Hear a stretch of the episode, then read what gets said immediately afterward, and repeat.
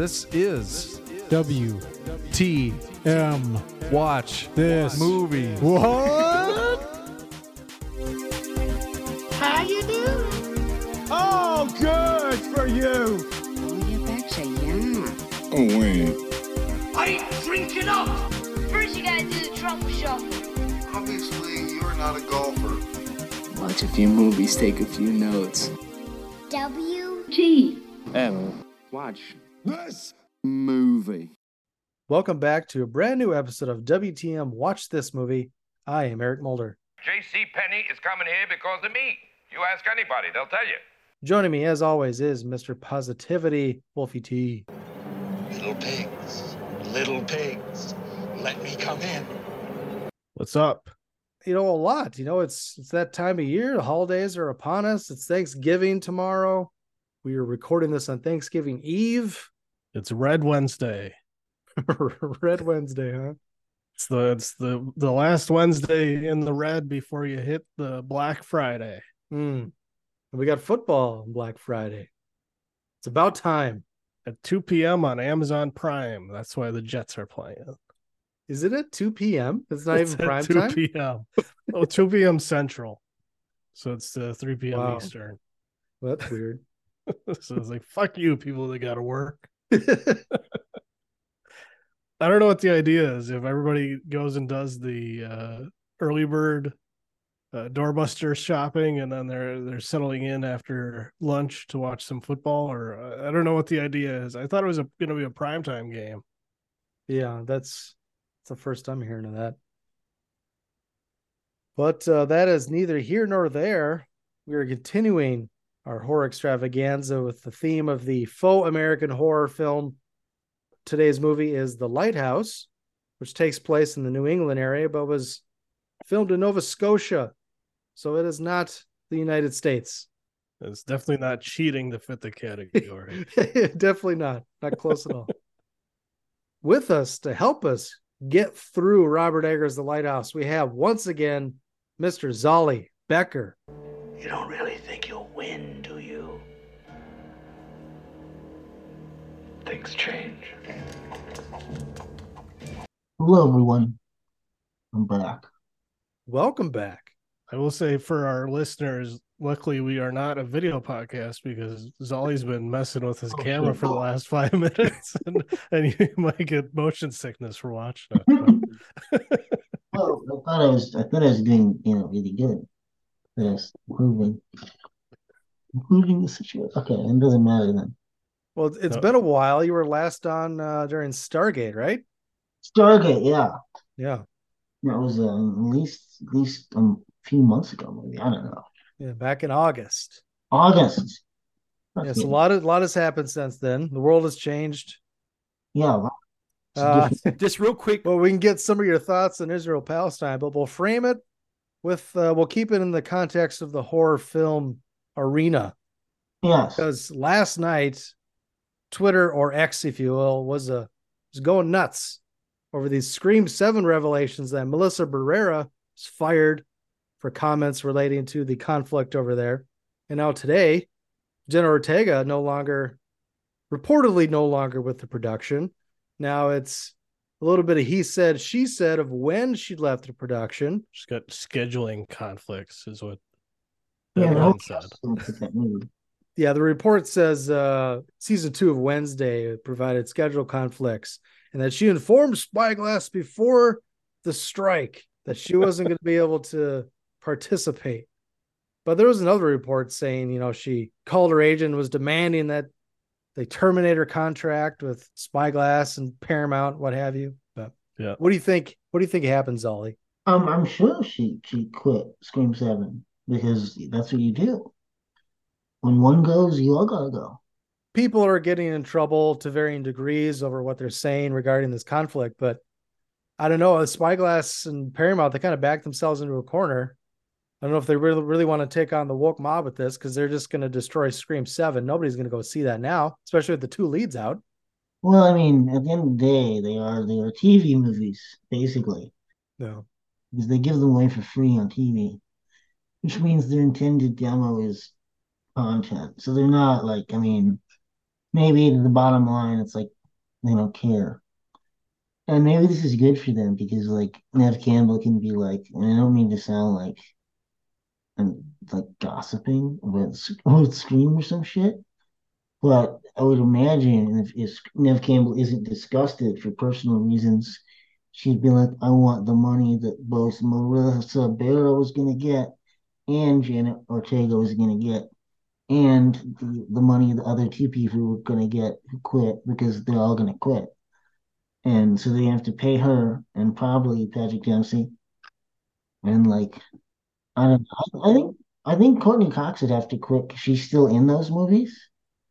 Yeah. And, like, like, for moral reasons, she'd have to be like, no, I support uh, Melissa Barrera's right to, you know, whatever. And so, but yeah, I mean, then she'd be like, I want the money that Courtney Cox is going to get too. So you basically have Jaws four with Neve Campbell.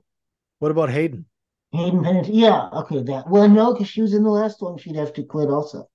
Anybody we've seen in the last movie who survived it mm. morally and for actual reasons. So you'd have to construct Scream seven of people who are not in Scream six. No one in Scream six can be in Scream seven.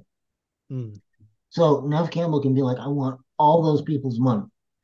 So you'll have a movie entirely front-loaded around Neve Campbell, in which, you know, Patrick Dempsey is the only only other paid actor. Maybe it's a modular movie. Well, you know, here's the here's the paradox that we're not discussing.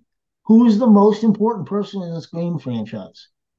The the ghost face. Yes, yes. Which which could be Roger Jackson, literally Roger anybody. Jackson. Roger Jackson, the voice. That's and true.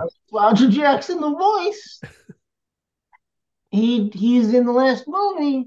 He's gonna be like, I'm disgusted with, you know, how you Israel fucked, you know, Michelle Barrera, and I quit.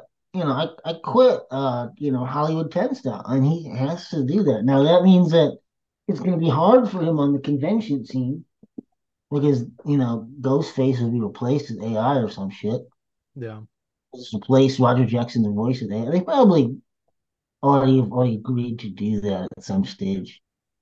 Because, there's a couple of know, funny uh, tweets today that Ghostface reportedly will not be reprising his role in well, Scream seven. That, that is the ultimate nightmare. That's the ultimate nightmare. If Roger Jackson goes, you have a real problem. You have a real problem. They probably already got one of them voice modulators from the I mean, movie for real you, made up you, so that you, people you can sound like him. But like then, then you have like the old yeah the as as as as you know. It's an app on your phone, remember? Yeah, as Mulder said, though, either way, the woke mob gets them, no matter what.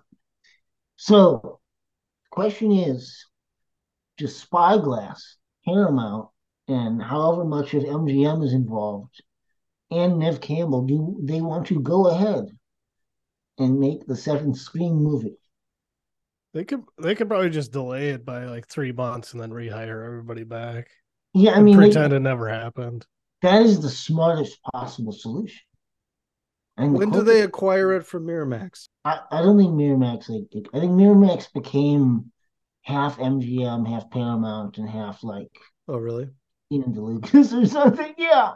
I mean, that's why the entire Miramax catalog is on, like, Paramount Plus as, right. as giveaways. It, it's considered worthless. It's worthless. Because, you know, now they're starting to do stuff again, or at least putting their names before yeah. films again.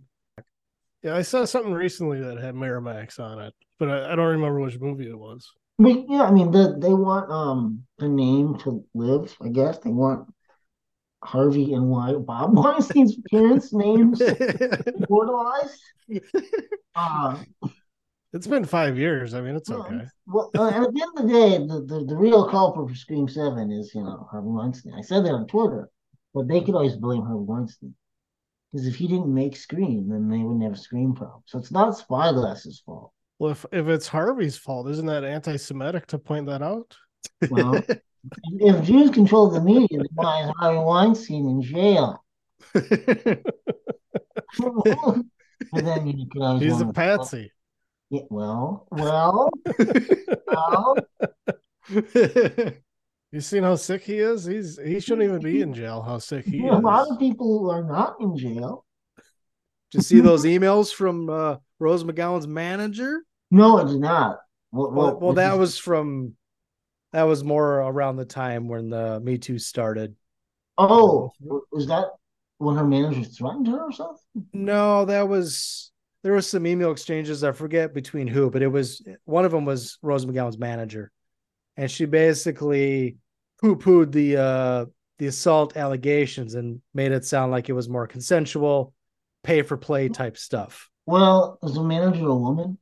Yes, it was. No. Yeah, she committed suicide uh, yeah. not long yeah. after the uh, Me Too stuff. This is, this is not going to sound nice, but a lot of women who are sexually assaulted have like a jealous friend who doesn't like them that much.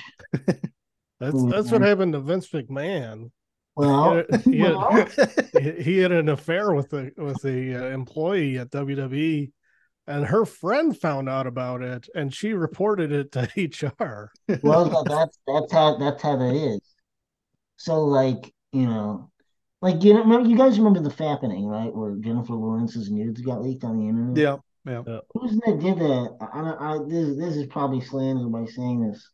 And this is only my theory, but I assume the person who initiated all that shit was her, you know, her, her jealous hometown manager who didn't like her. Mm. Allegedly, I should say that for legal purposes. It's ten times out of ten, you know.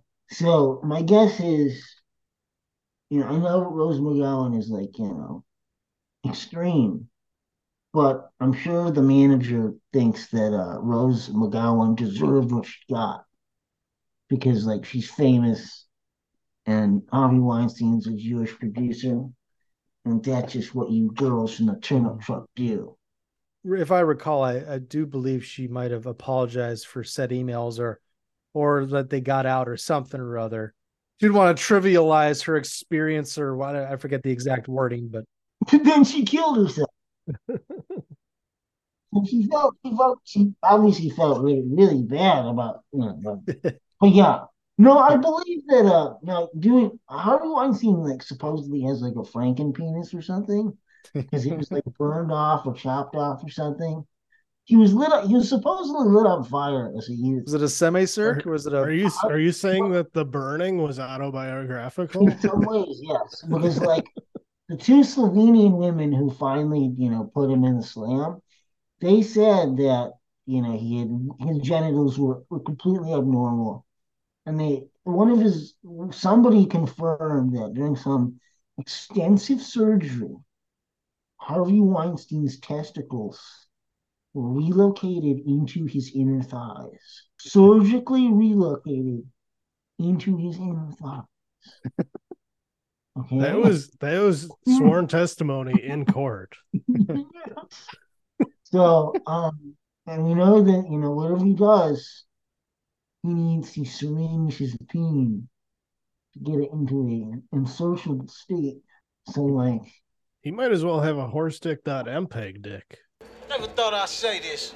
Fuck that. Let me see your penis, dog. So, there's something very unusual down there. So, like, the, the women. The women who accused Harvey of being bad to them, I, yeah, I mean, I assume they have nightmares and shit, yeah, because, like, so. They they, probably, I mean, they took one look at it, they're like, I didn't sign up for this. And, like, you know, it's, I'm sure that they, they're mentally scarred from seeing his, his form. And, like, because you know that, like, from all the interviews and shit, he's like a tragic monster in some ways. Like, supposedly, like, you know, he's he's he's not, you know, he, he loves children and small animals and shit. And but you know, when it comes to, uh, and he has one eye also. One he has only has one eye because he either got punched out or uh, burnt out or stabbed out. The burn. yeah, um. So yeah, I mean, it's very. It's believe I personally believe that he was set on fire at like Hebrew school camp. Yeah, and that's what the burning is autobiographical. Yeah, mm. Maybe just a little bit. Wow, but of course, uh, of course, Rose McGowan turned into the brave one after her instance. Yeah, she became full time, you know, Rose Army all the time. But she hasn't described at any any length Harvey Weinstein's, you know, genitalia situation. Pun intended.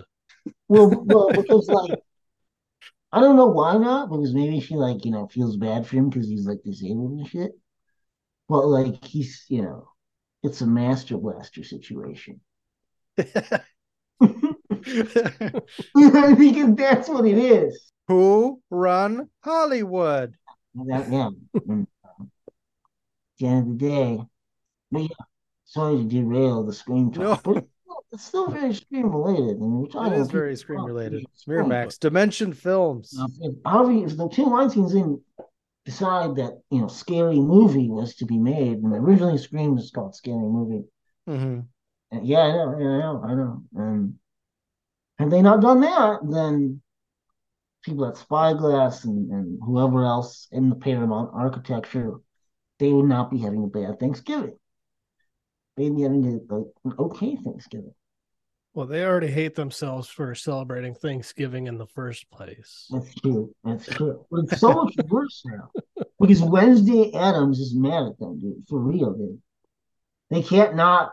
That's going to be sad to some of them. That, that's going to be horrible at the table. So, besides the streaming, I mean, th- we know they're losing money on Paramount Plus, but you know, the, the Scream five and Scream six both did very well, especially for being a pandemic film, you know, at the po- at the box office. So. Yeah, amazingly so.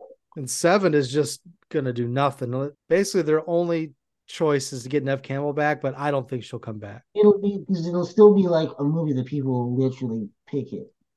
Yeah. It's being a terrible movie. It's like he but, made this movie with the bombs he drop on guys and shit. I think Neve Campbell's going to need a, a few more years to get over, you know, not being yeah. given her worth. Yeah. Also, this she could be like, I don't want to do it because of what you did to right. Melissa Barrera. Yeah. You, I was the first Melissa Barrera, actually. When you think about it. Yeah, maybe nobody's been looking at her Instagram. Maybe she hasn't been posted about Palestine. I don't yeah, know. Yeah, well, people who don't talk about it, I assume. Like, don't, we don't talk about it at all. Like, at all, at all. I think are scared of the invisible hand getting them. Because they know, you know, to some degree, what's the order of things. Is that your invisible hand? Well, not my the collective. Well, like, collectively. I mean, collectively, you know. But yeah. Not mine specifically, but In, in, your uncle's invisible hand. In in in forty years, it could be mine. Oh shit, dude, that is that could be bad. Well, you know, I'd be, I'd be, I would not do the the spy. I would not be having the Spyglass weekend. I would have used my superior logic to navigate the situation. You know, in a perfect Sherlock scan moment. You know, and that deduction all at the same time, and have have done a thing that would have supported women. Supported the people of Gaza, but also dog whistled Israelism. Perfectly,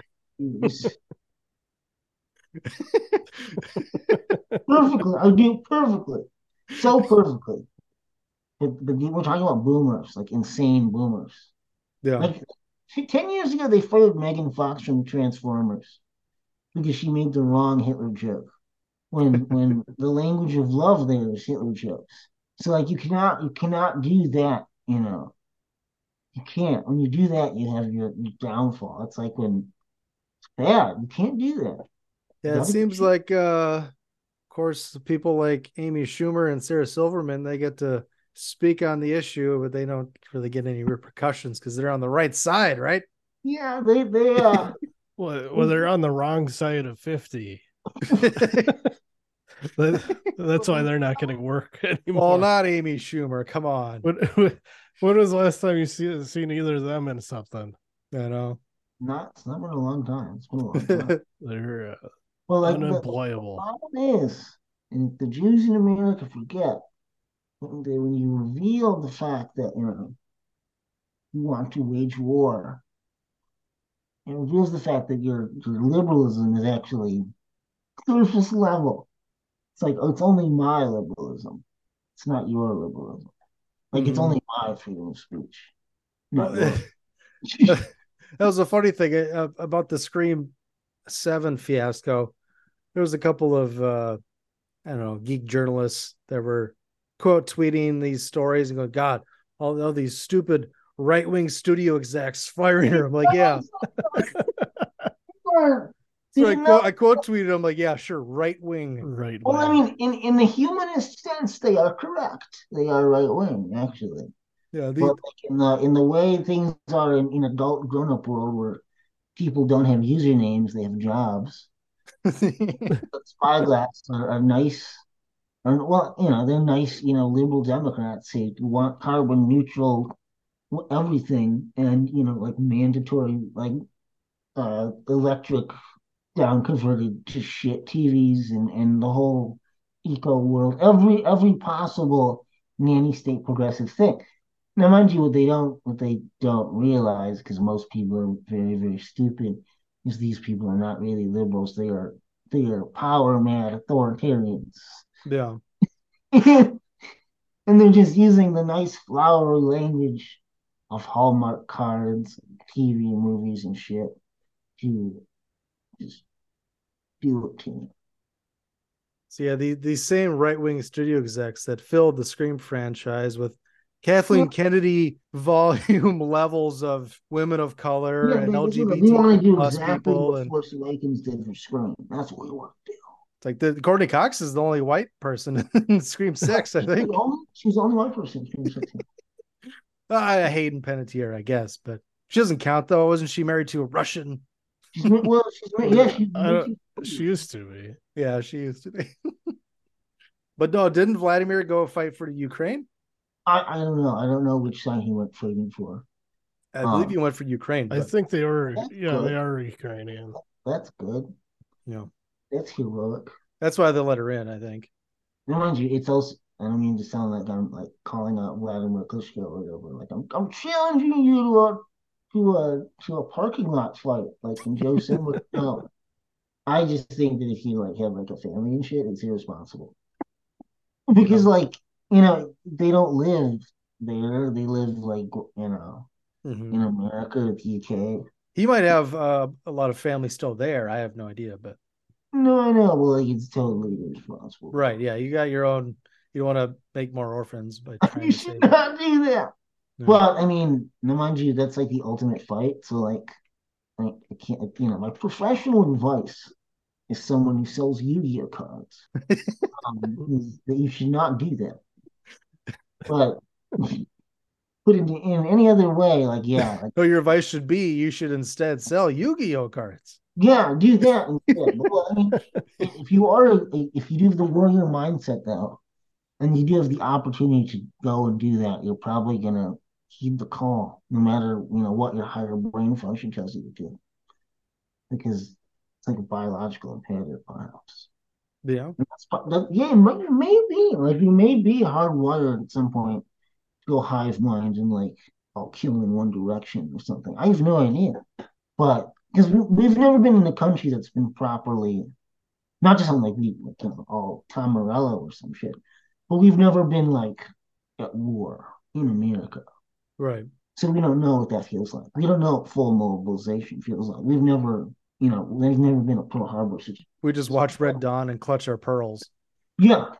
And I mean, like adults and shit during nine eleven, some of them went in, but, but that, even something like nine eleven, I think, wasn't in.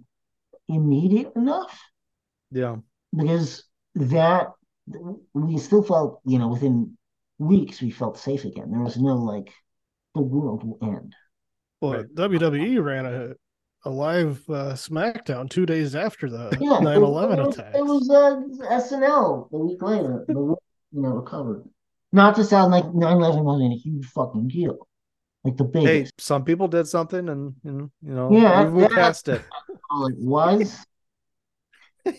Stephanie McMahon compared it to the federal government trying to take down her father. Well, no, it, there, there, well, it, uh, there, are, there are things in there that may be potentially parallel. Maybe, I mean, you know, when you attack, when you go at it metatextually. She she said that two days after the attack. Well, that that's wow. what makes the most sense. That's music.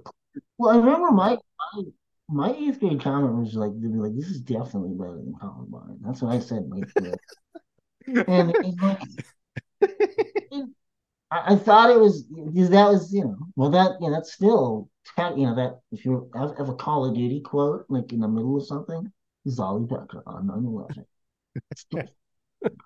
It's better than Columbine. I mean, there's no way that anything I believed at that moment. Like, I was arguing with some kid for the bowl cut, and he was like, Columbine is going to be more influential because, like, and the world changed so much. And I'm like, the, the, nothing, nothing compared to this.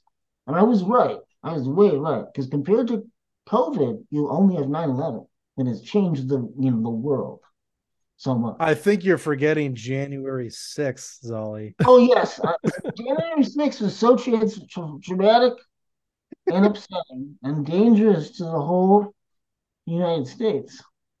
And I suppressed the memory of the event, checked myself from further uh, Indiana Jones five-related trauma. Yeah, exactly. Uh, well, I hope you're okay to continue the episode after. Yeah, I'll, I'll be okay. I'll recover. I, yeah. thought I, I thought I was able to forget and move past January sixth. But... January sixth is, at the end of the day, one of probably many peasant revolts that we're going to see as, as the world gets worse. Help! Help! I'm being repressed!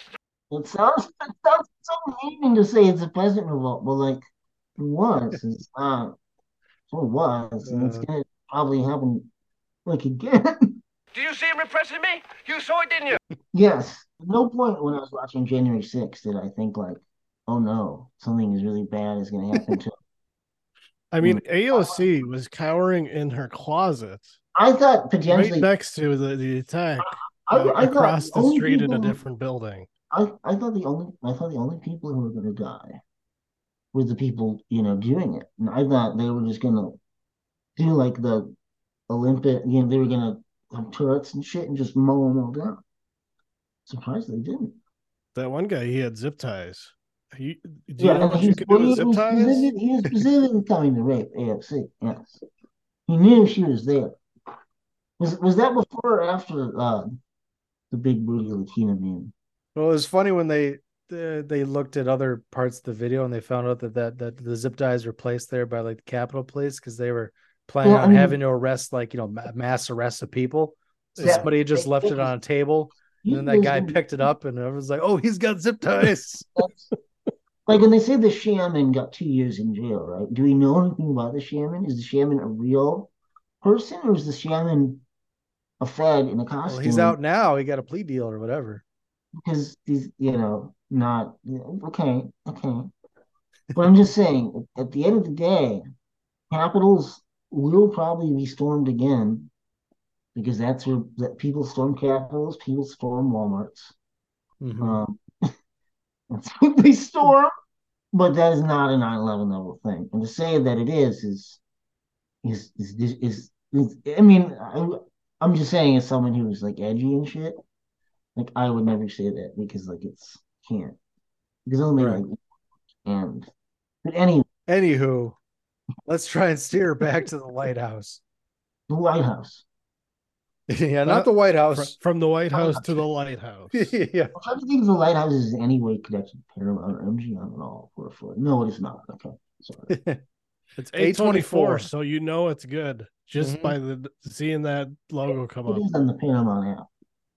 But I could be wrong. I think Showtime has uh, most, yeah. if not all, the eight twenty-four stuff. Yeah, that's why. So yeah, it's yeah. it's definitely it's next. It's on the same page as the two Scream movies.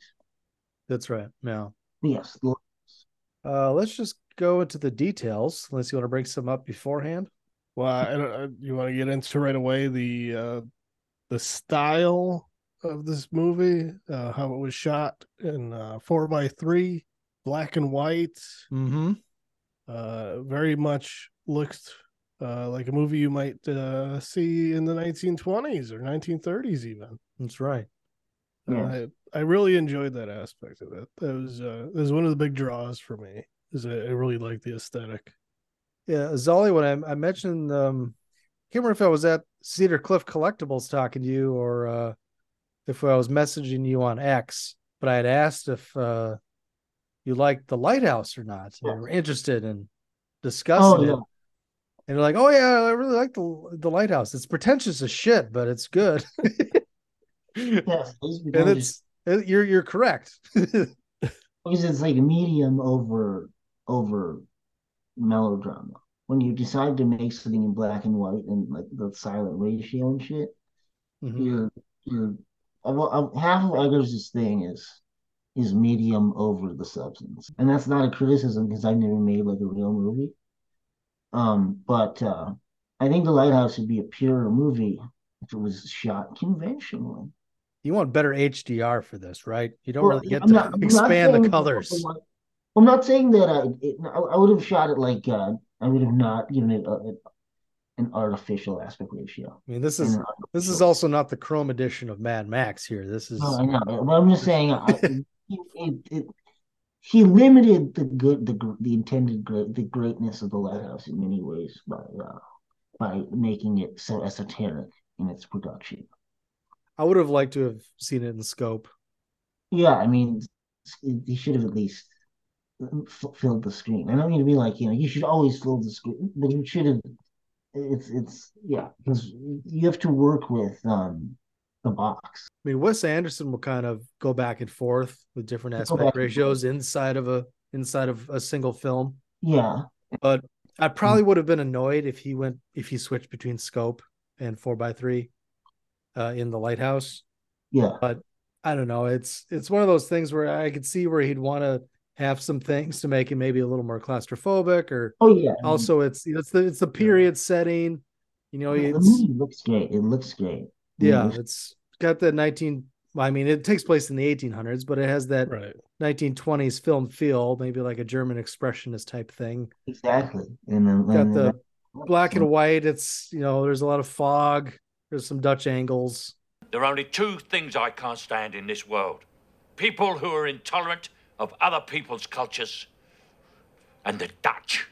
Very Evil Dead. Yeah, I mean, yeah, it's got a lot of that. It's got a lot. It, but I mean, I think it, I think The Lighthouse is supposed to be a little funny. I think it's supposed to be not entirely sincere. Well, I think and, the fart jokes alone yeah, prove that. Yeah, definitely. Um, or, or like when he kills the seagull.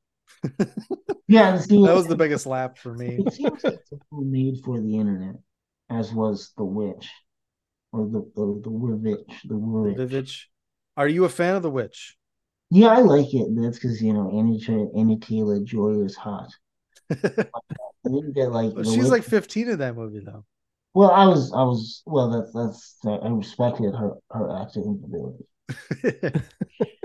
But I was going to preface that by saying because of the fact that Anya Taylor-Joy was like fifteen years old, uh, he should have gotten, you know, a different actress who's like, you know... He, he limited himself by getting someone who couldn't get naked on screen. Yeah. Because... Uh, although she kind of does. But it, you, yeah. you see glimpses yeah. at the end and it's kind making of uncomfortable. You're making a horror movie. You're making a horror movie. Um, you have to have naked women. No, you have to... Yeah. I would not say you're wrong. And so, you, you're, if you're making, if you're going to make one horror movie in your whole life of making horror movies, uh, you have to do what Sam Raimi did and have a naked woman at some point. You have to do well, it, hopefully in the first twenty minutes. Drag Me to Hell doesn't have one. Yeah, but that's in the era of tyranny. That's the era of the P G thirteen horror movie, which is which is horrible, a horrible Stalinist thing imposed on art. I forget. Doesn't the Blu-ray have an R-rated version? It's the same movie. I mean, I mean there's no nudity, but there's an art. It's like the yeah, it's, it's like the Live Free or Die Hard, where they throw in like ten F-bombs. It's even less than that. I'm sure, like like some bodily secretion that's colored black in the version is red, or maybe green, or, or some other color in in the R A version, right. Because it could be just whatever upset the M P A A on that day. Now the M P A A is concerned with entirely different things. Mm. I don't know what you can or can't show. You know, well, I know you. I think. I think. I know what you can't show in a modern movie. Tobacco use. Yeah, that's that's one thing. Automatic R. It's an it's an automatic R. Tobacco use. Yeah, yeah. In a non-historical context, I think that's yeah. why Florence Pugh is naked so much in Oppenheimer. Nolan's like, I already no. got cigarettes. You better take it off. Women, yes, exactly. No. I think Nolan is kind of a little bit scared of women in movies. I think he's what? I think women is. I think Nolan is a little scared of women in his movies. Mm. Because he, he shot Florence Pugh like she was Bane. And that's that's weird. Well, like she seemed makes... like the aggressor in those scenes. Well, yeah, yeah. That's that's why. I mean, but he but he shot her exactly like, you know, I'm here to break you. Um, that's yeah. That's not how. That's not how I would make my Oppenheimer movie about Oppenheimer's uh, you know, Jewish mania. You'd have her sitting in a chair in a black dress, right? Yeah, well, yeah, I have the same. I have the same things, but I wouldn't. Uh, I wouldn't the Saudi do, version of the film. I'm here to break you. I'm here to break you, Mister Oppenheimer. No, yeah, no, I, I, I do the same cheesecake stuff. Um, but I, I would not film her like a supervillain because I. Uh, I mean, I might though. I don't know. I don't know. Maybe I would. Maybe like now that I know you, I know that you are a supervillain. She's got um, a septum ring. She's a well, I mean, Zach Braff. Breaks one that, and two right there. There, there are things that could, should, uh, you know, that, that could land her, that could balance the scale on, on that thing. Yes. Perfectly um, but like, that's, I don't know. I, I don't know. But yeah, I'm not criticizing. I think Oppenheimer is a really good movie, but uh, yeah, it, it's it's not Batman. Speaking of which, you didn't respond to my tweet today. I didn't?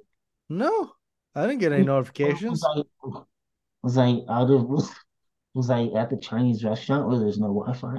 No, it was uh, this morning. I actually I tweeted last night after you had long gone to bed, but oh, I was scrolling through that's Facebook. Why, that's why. I, well, I mean, I figured you saw it this morning, and we're like, oh, oh. No. Sometimes, sometimes because they get so many like things, um, it doesn't it just buries them, or it doesn't like to experiment.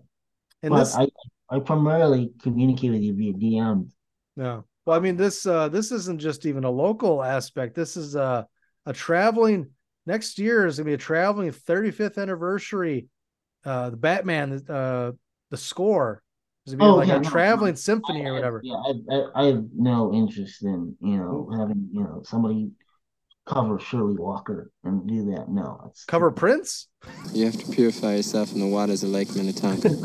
They, what they do is it's the same. I think it might even be Eric Kurtzel who does it. It's gonna be at the Orpheum Theater in uh, oh, Minneapolis. No. Here, that's like I don't mean to sound condescending or mean.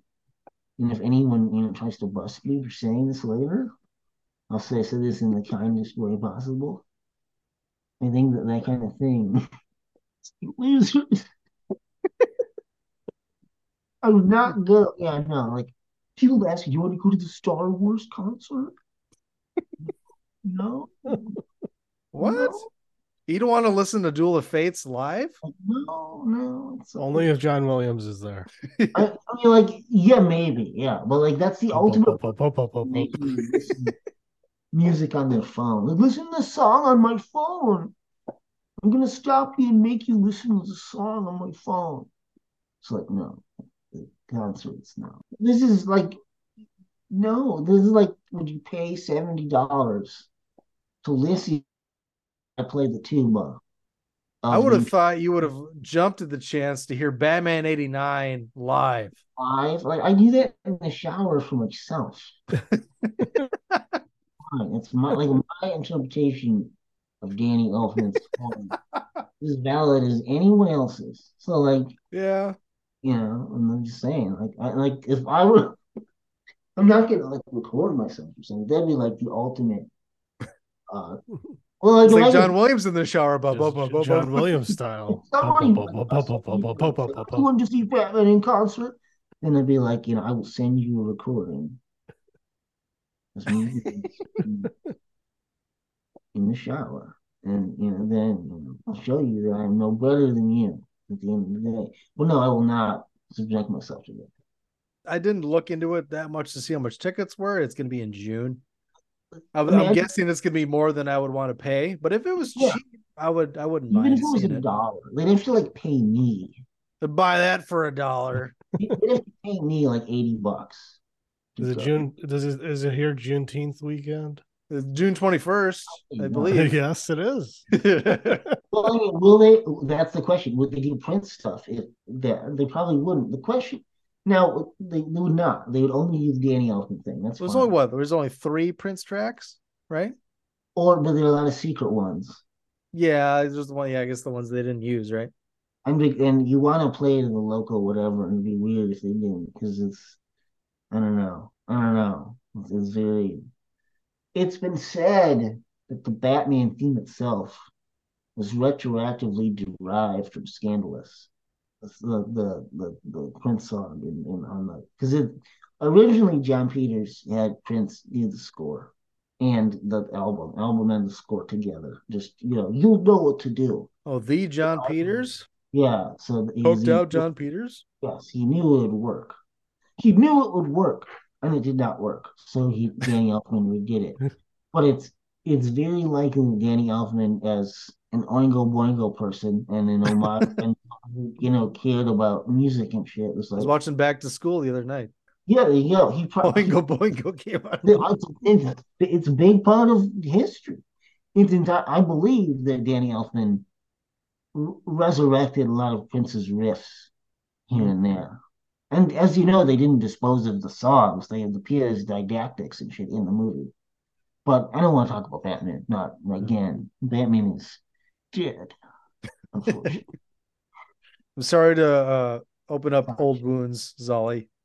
I'm, I'm still healing. I thought you would have enjoyed the respite that an eighty-nine soundtrack performance would have provided. It'd be so but... triggered. It'd be so. It'd be a year of the day to, that I lost Batman. See, it's like, oh no, and I'd be in like power. That'd be so terrible. It would have been like the one-year anniversary. Yeah, it would have been. It would have been like the most cringe loser thing to do. I, w- I will no. I'll, I'll go if they pay me. And maybe, like, you know, they'll be like, it'd be like important to the M N C B A or some shit. Well, it sounds like it's some big national tour that they're going on with um, this Batman. It's the thirty-fifth anniversary in twenty twenty-four. So they're paid. Traveling Not the country. Free tickets. Free tickets aren't enough because I'd have to park or some shit and park in this hole. Yeah. I'd have to stay there for like three or four hours. So I'd have to be paid. And you'd probably have to walk around downtown Minneapolis in the yeah. dark. Paid. I'd have to be paid like at least eighty to four hundred dollars. They should give you a bodyguard too. Yes, like, I don't. I don't like going to Minneapolis like at night. Like I was at Minneapolis in the night, like just Monday, and that was terrifying. Terrifying. I went and saw Adam Sandler when he was here uh, the other weekend in Minneapolis. It was a Target Center. You you, you brought your family to the war zone. You know? Just my wife for her birthday. She's a big. That, that's, that's, she loves the Sandman. You're no better than Vladimir Klitschko. Now I I'd see Adam Sandler, but I would not go down to Minneapolis to see Adam Sandler. that that you're a braver man than I am. I mean, I would go down to Minneapolis in, in the day, but at seven o'clock I I disappear. Mysteriously. One of these days we'll get you in Uptown. He should have run the Excel Center, and then, you know, nothing dangerous ever happens next to the Science Museum of Minnesota. Right. Saint Paul, you're you're in the clear. Complete. For the most part. True. Right by the river, by the by the jail that got converted into condos because it was such great riverfront property. They decided that a jail was not the best use of it. Yeah, well, I mean, the, the jail is, is the jail out in the middle of down Saint Paul now, like secretly, like underground. I don't, I don't remember what they did with it, but they had this jail right on the river in Saint Paul, and it had like the like a million dollar view of the river. And oh uh, yeah, that was really the yeah. I think they when did they do all this shit? Was that five years ago or four years ago? I don't remember when it happened, but I'm pretty sure they converted it to condos, and it's like oh, really high end condos. They did. That's exactly what they did. It's like these these prisoners have the better better view than all the rich people live in downtown. Well, because you know downtown Saint Paul is very empty past the Excel Center, completely empty. Let's steer back to the lighthouse. Let's get through the details.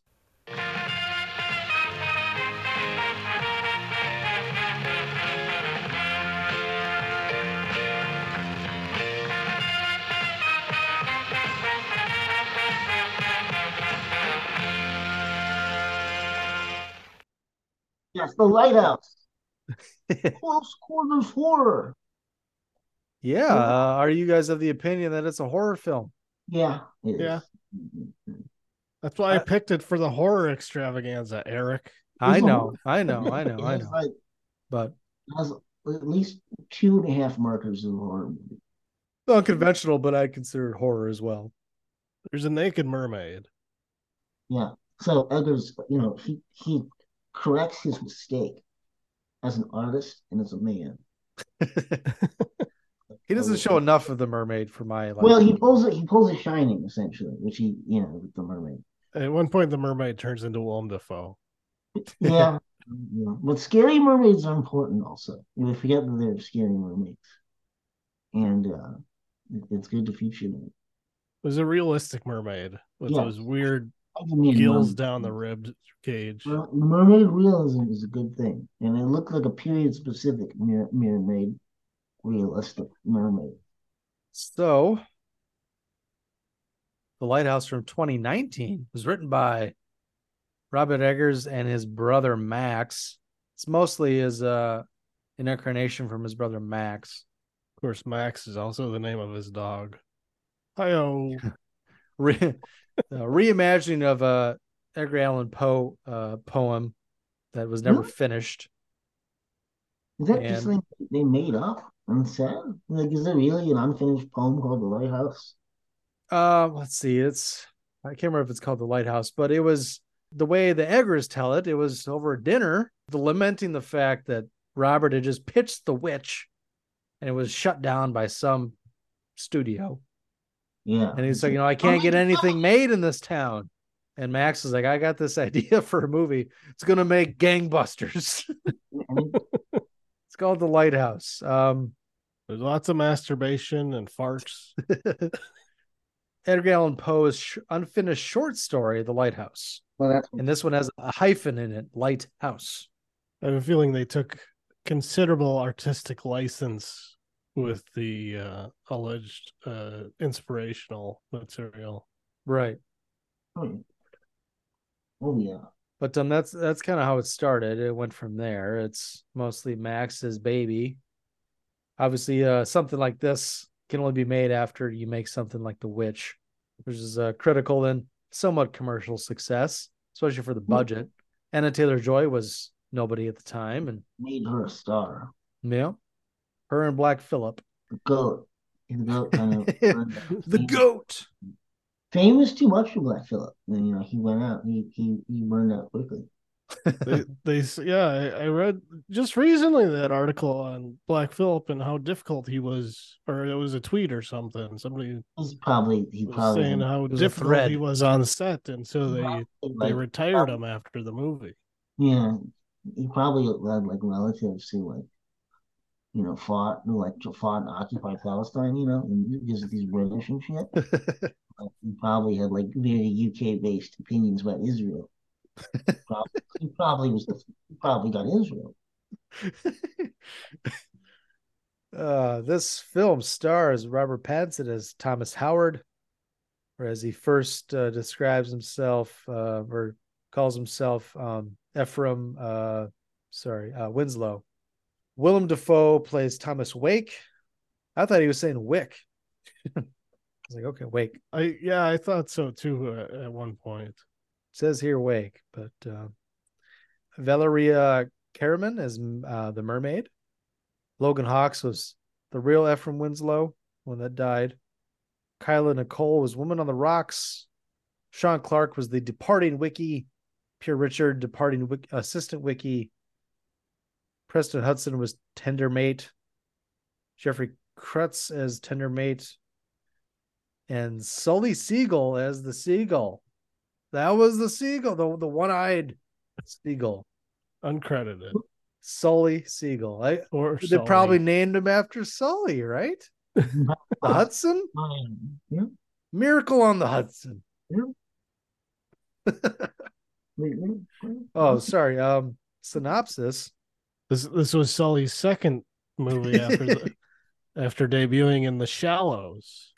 Oh, Sully would later appear in Barb and Star Go to Vista Del Mar. Oh. uh, Synopsis: two lighthouse keepers try to maintain their sanity while living on a remote and mysterious New England island in the eighteen nineties. Just real quick, in The Shallows, he was credited as Sully Steven Seagal. Oh. That is a good name. That is the they, greatest name. Okay. They spell it with a, like a V E N or a P H E N? Uh, with a V. S T E V E N. Okay. They probably changed it because of Russia. Yeah, probably. Uh, so, yeah, we talked about the four by three, the, the black and white. Where's that fucking horn coming from? Oh, everything's very uh, moody. I, w- I wanted to mention, too, the uh, the dialect and accents that they used. I remember when this came out, a lot of people were like, I wish it had subtitles. Mm-hmm. I can't understand what they're saying. It's supposed I, to be. Yeah. I, I, I don't I didn't really feel like that when I saw it in the theater. Uh, I thought it was, you know, easy. It, it, they were understandable enough that you could follow along with what they were saying. And uh, like Zolly just said, it's supposed to be like that, I assume. Or yeah. like it's not necessarily important, everything that they're saying. It's just as long as you can kind of follow along with the uh, with the gist of it. The gist of what they're saying. It's the Christopher Nolan strategy. Well, yeah, yeah, that is his true. Style. Well, like, I mean, his his his, his whole shit is like, I want you to see what's happening, not not understand it. Well, Christopher Nolan refuses to do uh, re-recording of of dialogue. The, yeah, well, the, the emotional intensity of the of, yeah, that's all. I yeah. gotta use the live performance. Well, like with I, the Lighthouse, yeah, I mean, so the Nolan rule is in effect, but you can actually understand the Lighthouse more than you can understand like a lot of dialogue in Interstellar. Interstellar. Yeah. Well, I would say you can understand Interstellar better, but you'd I'd agree with you if you said Tenet. Yeah, yeah, okay, Tenet. I, yeah, because I find when, Interstellar to be pretty easy to understand, they, but once they turn the engines off, yeah, but like when they're in the car, when they're when they're having like action scenes, it's very yeah, scene. Yeah, but that's, that is by design, but that's not how movies should be. I mean, that's sorry, it's not how movies should be. Um, now, the real question is, do people talk like that in, in nineteen oh two or eighteen eighty-five? I don't know, because uh, uh, it's entirely possible that well, that that could have been too too much closer to Old English. But we see it and we believe it, and it works. It makes it authentic. Yeah, yeah. And I mean, it's not like a snob, but it, it does it yeah. does serve the piece. Yeah, I never once questioned, like, would they really talk like this? Like, the only thing I question is, is he really farting, like, in his face and stuff? Like, you know, that's, like, the only thing you question. Yeah, all these things are, are all these things in the movie are done to put... What, what is that stuff dripping down from the uh, lantern? Yeah, I mean, really the guy above him is naked, naked, right? Like he, is he really walking around naked? Is he jacking off to the lighthouse? the, the light it's weird. Is that jism coming down from the, the lantern? Well, it does say later on you smell like dirty jism. So you could conclude that there's jism. I mean, well, they're both jerking off. Hence is the only one that is shown to be jerking off. But well, there's there's the one scene early on where he's uh Pattinson is fixing the roof.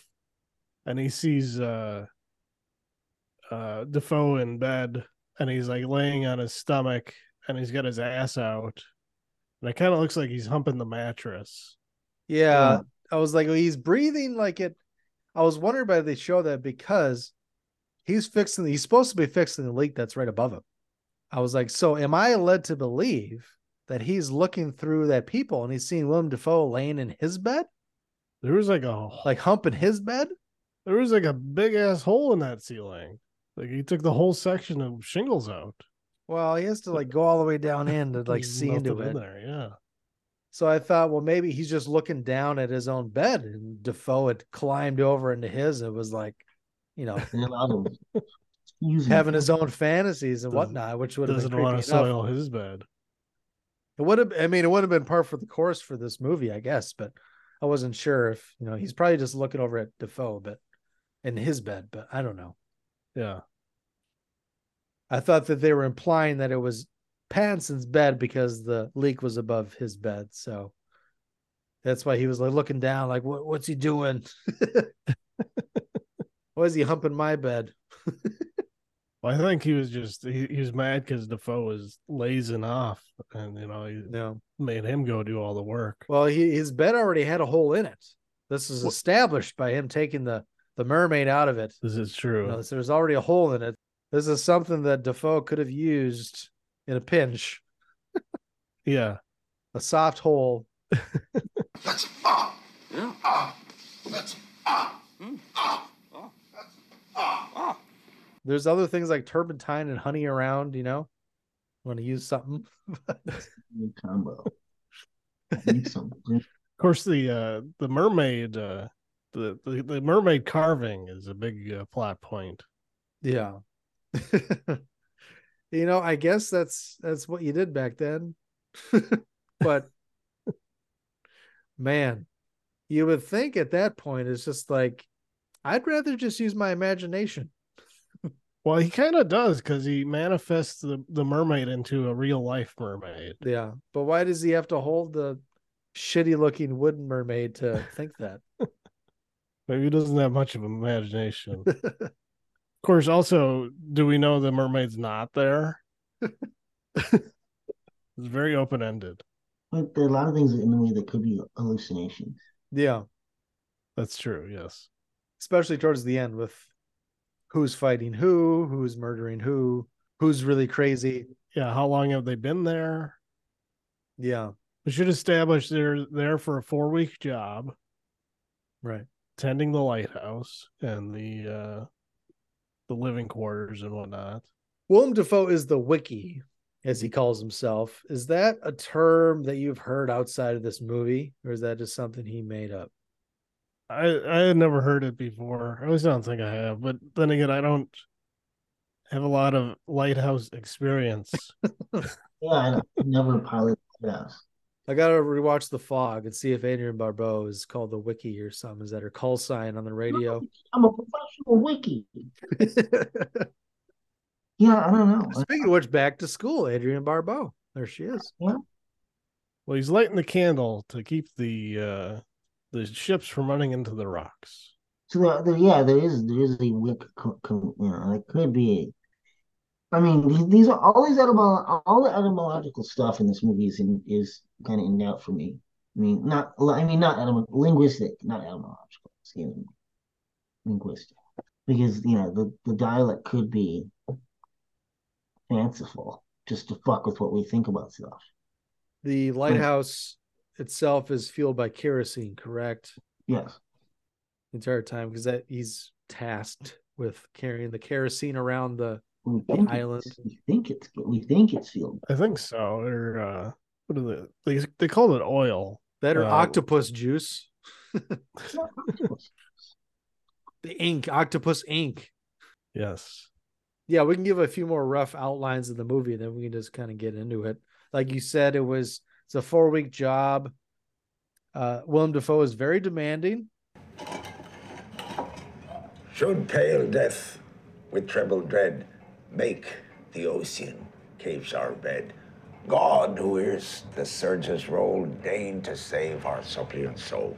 To four weeks. No, sir, thank you. Uh, bad luck. To leave a toast unfinished, lad. Oh, meaning, meaning no disrespect. Man, what don't drink best have his reasons. All right. Tainted, are you? All right. I don't understood. It's against regulations, sir. Did you? I did, sir, from uh, from them's manual. Didn't picture you were reading, man. Well, I ain't trying for trouble. Then you do as I say. That's in your book, too.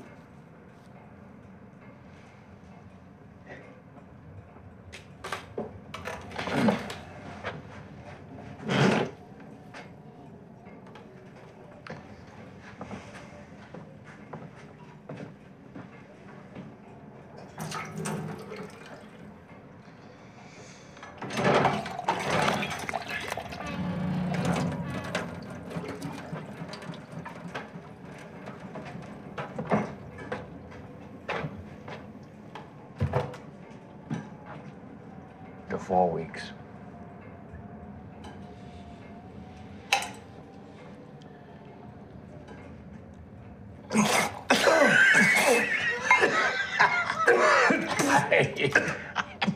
The sister needs a look into one of your duties, lad. Or didn't you read yourself about it? You clean the brass and the clockwork, and you tidy up the quarters after. There's well more to be mended outside. Do you hear me, lad? Yes, sir. Aye, sir. Aye, sir. He gives him all the shit work. He he handles the light. The light is Willem Dafoe's thing. And don't ever fucking let me catch you up there. Keeps it under lock and key. It makes it known that it's not Robert Pattinson's place to be there. He's got to put in his time. He could be a wiki or a, a or work the light at another uh, lighthouse. Not this one. This is his. Yes, whatever. They gives him all the grunt work. There's also a series of adventures he has with a seagull, um, which we'll get into later. Any other? I mean, there's the mermaid. Well, Defoe keeps a log of all the stuff that uh, Pattinson does, so he can uh, figure out how much to dock his pay at the end of the four weeks. Do they really show him writing in the log that often? I didn't really notice him. Like writing. Two or three times, and then like Pattinson uh, tries to to find it uh, to see what he wrote about him, uh, okay. and he ends up not going for it because he finds the key to the lantern. Yeah. Well, yeah, I mean, he finds the log, but then he gets the log later after they flood out the whole place. Right. And like, it's just all like, it's all bullshit about how he slept in and he was lazy on the job and he didn't do this. Yeah. Like he just wrote like this terrible review of everything he did. And it's either complete lies. If I wanted my face covered in lies, I would still be in porn. Right. Yeah.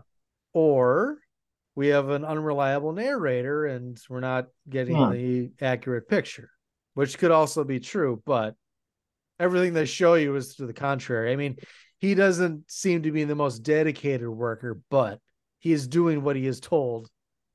Uh, you know, maybe clawing tooth and nail, but he's doing it. Well, also a lot of the stuff he's asked to do is like more than what one man could do. Yeah. It's it's excessive. Oh, it's very demanding. Even there's that argument about the scrubbing the floors. And uh, yeah, like, why no, does it matter? yeah, that no. You know, he's like, I'll I'll have you scrub it another ten times if I want to, and it's like Jesus. But um, you guys just want to get into like the the seagull because that the first appearance of the seagull happens pretty early. So, so the first night they're there, the uh, the water pump or the water is uh, very dirty. So there's the cistern is fucked up, which I am not familiar with cisterns. Uh, it's not a well. Or is that just another name for a well or a type of well? well? I, I'm looking at Wikipedia, and I guess it's some kind of like rainwater collecting thing. Okay, I was thinking about that because I'm like, okay, they got what appears to be a well because it's it's a pump. To get the yeah. water. I'm like, well, they're on a, a very, very tiny island surrounded by salt water. So I suppose they're just going. I was wondering how that small patch of land would have enough water underneath it to have a well that would give fresh water. Right. Because I'm like, but if you're surrounded by seawater, if you go down far enough, you would think it would just be more seawater that would, you know, seep in. But right. And then he, uh, I don't know, he starts pouring some kind of powder, uh, well, something. He pours something into it, like a, a powdery substance, like a big bag of it, to clean it up. And I don't know what that was, mm. but that's. I think that was the first uh, instance where he met the seagull, or was it when he had the? Uh, well, he the had wheelbarrow. the wheelbarrow. Yeah, that might have been the second one. It was. I can't remember which order it happened in, but yes, the seagull gets in his way. And uh, he kind of flips out on it. And, and then later, Willem Dafoe uh, warns him it's bad luck to kill a seabird. I seen you sparring with a gull. Best leave him be. Bad luck to kill a seabird. More tall tales. Bad luck to kill a seabird.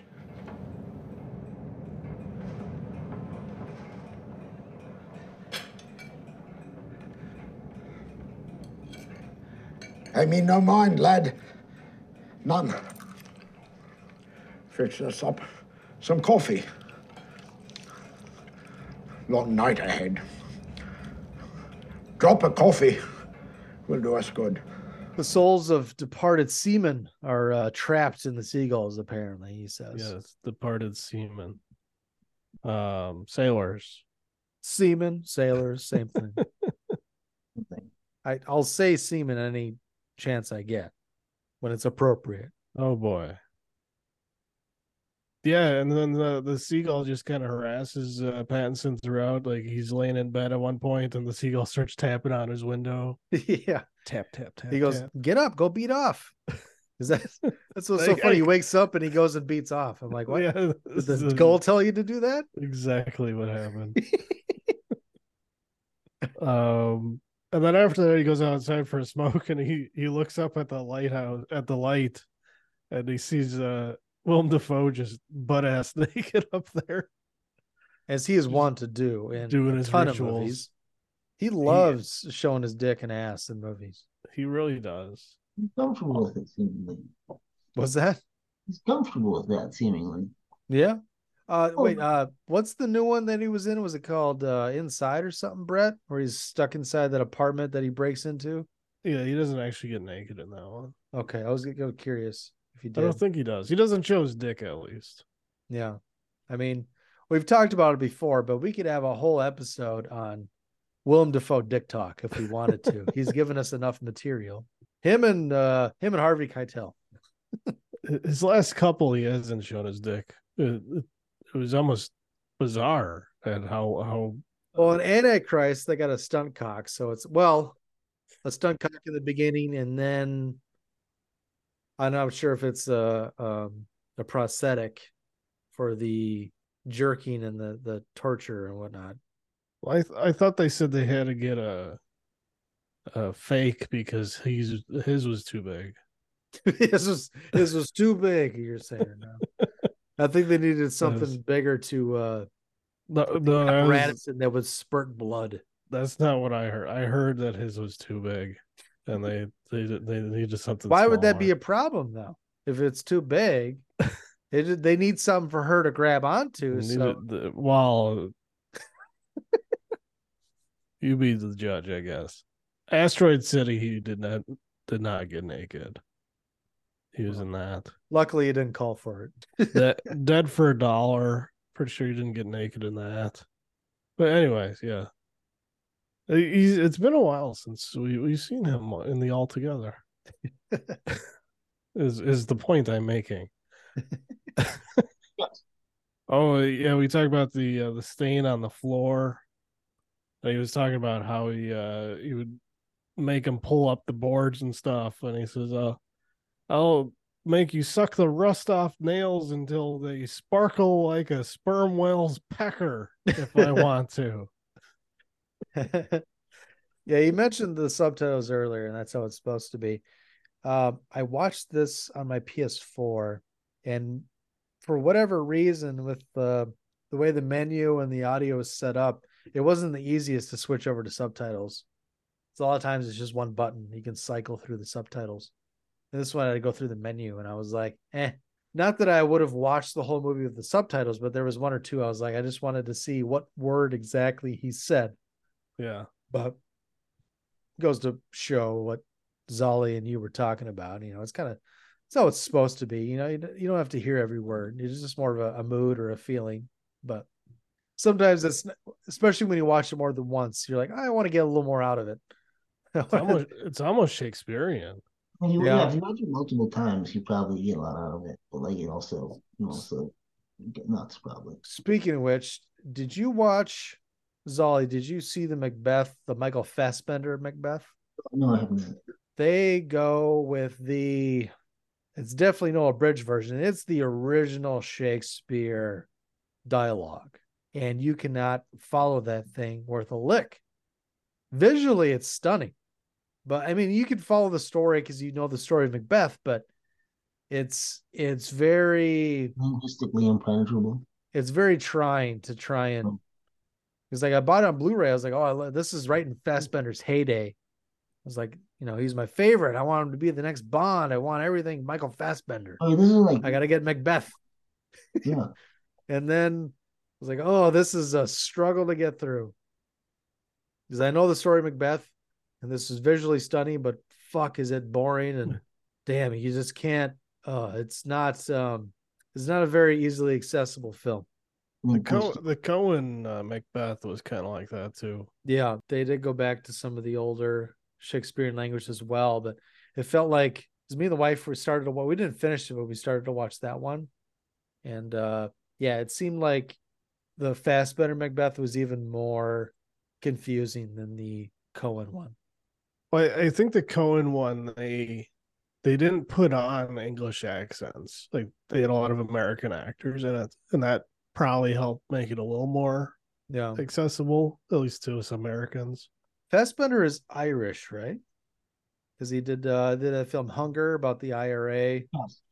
So Hunger well, Strike. He played Magneto, who is German. Yes, right. Tell us about that, Zolly. Yeah, I mean, he, he plays Magneto. He is the, he's the Magneto, but um, he uh, slips into his Irish accent in the last third of uh, X-Men First Class. Okay, yeah, I suppose look out for that. Oh, Bobby Sands. Yeah, so and... Bobby. That's thank you. Bobby Sands was the name of the I R A um, protester, political prisoner that did the hunger strike in the film Hunger by Steve McQueen. There may have been almost no post-production on X-Men First Class. It's funny because uh, also Fassbender is the most memed Magneto. He's yeah. as the kids today would probably identify with Fassbender over McKellen for Magneto. Wouldn't would you would. say? They would, yeah, they would, absolutely. Perfection. Well, Perfection. now they're gonna now they're gonna associate Fassbender with Next Goal Wins. that, that and the killer.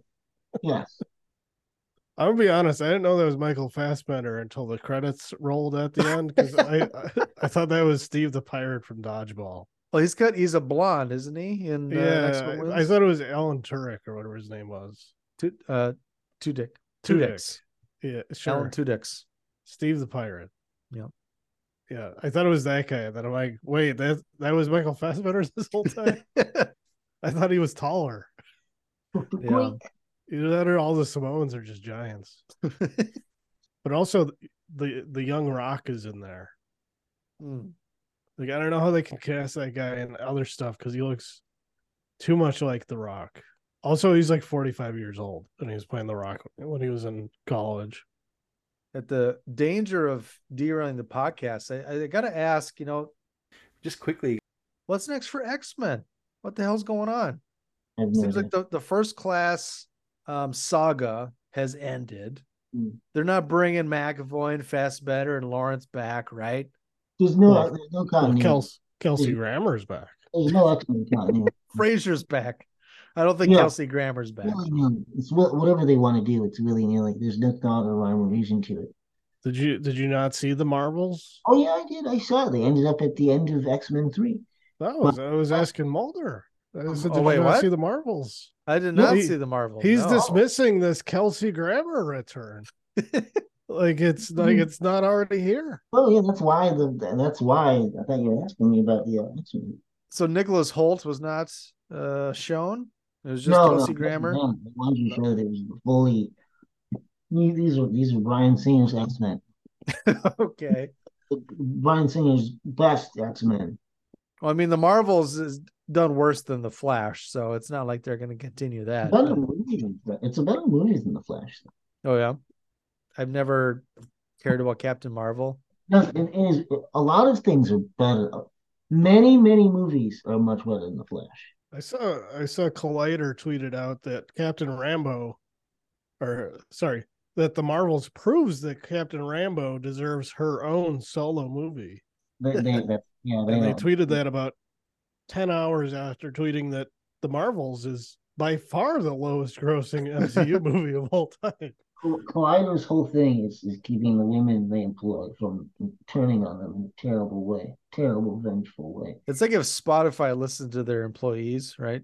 Yeah, it's like I give. I, I've said this. I've got on record. I, Collider has maybe three years left because you got you got to think that each that every every booth babe they hire that attains sentience, you have a huge problem on your hands.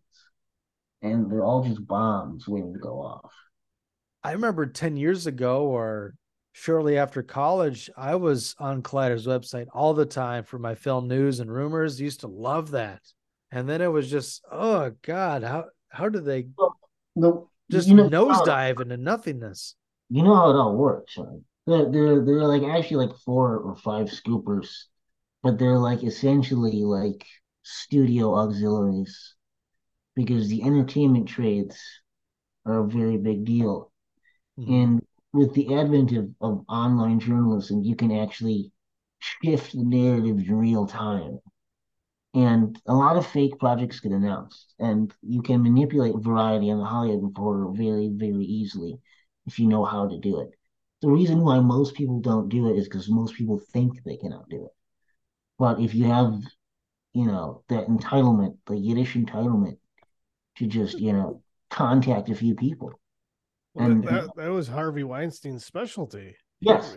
He, he owned the tabloids. If you don't have imposter syndrome, it's easier to impersonate people. Are you saying that there's, with the Yiddish, you know, that you're saying there's a lot of people with a Jewish background that are involved in the, well, the entertainment the, industry? The Hollywood press are, are like mostly gay men with adopted children. And they love James Gunn because uh, because they're paid to love James Gunn, right? Well, they're not. No, they're not. They relate they, to him. They they love James Gunn because I'm, I'm uh, talking about the bots on Twitter. The bot the bots are paid, but the Hollywood press love him because uh, a lot of them wanted to be screenwriters, and they read all his books on trauma and shit, and they see themselves in him. They I've, Every failed film. Did he write actual books about his experiences at trauma? Every Lloyd Kaufman book is actually written by James Gunn. Like, no, yeah. Every every make your own damn That's movie. Funny. How to make talk? It's all actually just James Gunn. That makes James sense. Gunn, I mean, Lloyd Kaufman's old, and he probably doesn't want to be bothered with writing that shit. James Gunn, the whole twentieth, twenty-first century trauma, it, it was masterminded by James Gunn. Um, the whole Trauma's Edge T V. After uh, Citizen Toxie, he's just like, here are the keys? Not not exactly. Uh, the, all that D V D content we see was made from like nineteen ninety-eight to like ninety-nine. We all grew up with the Trauma's Edge T V stuff and and the extras on every Trauma D V D.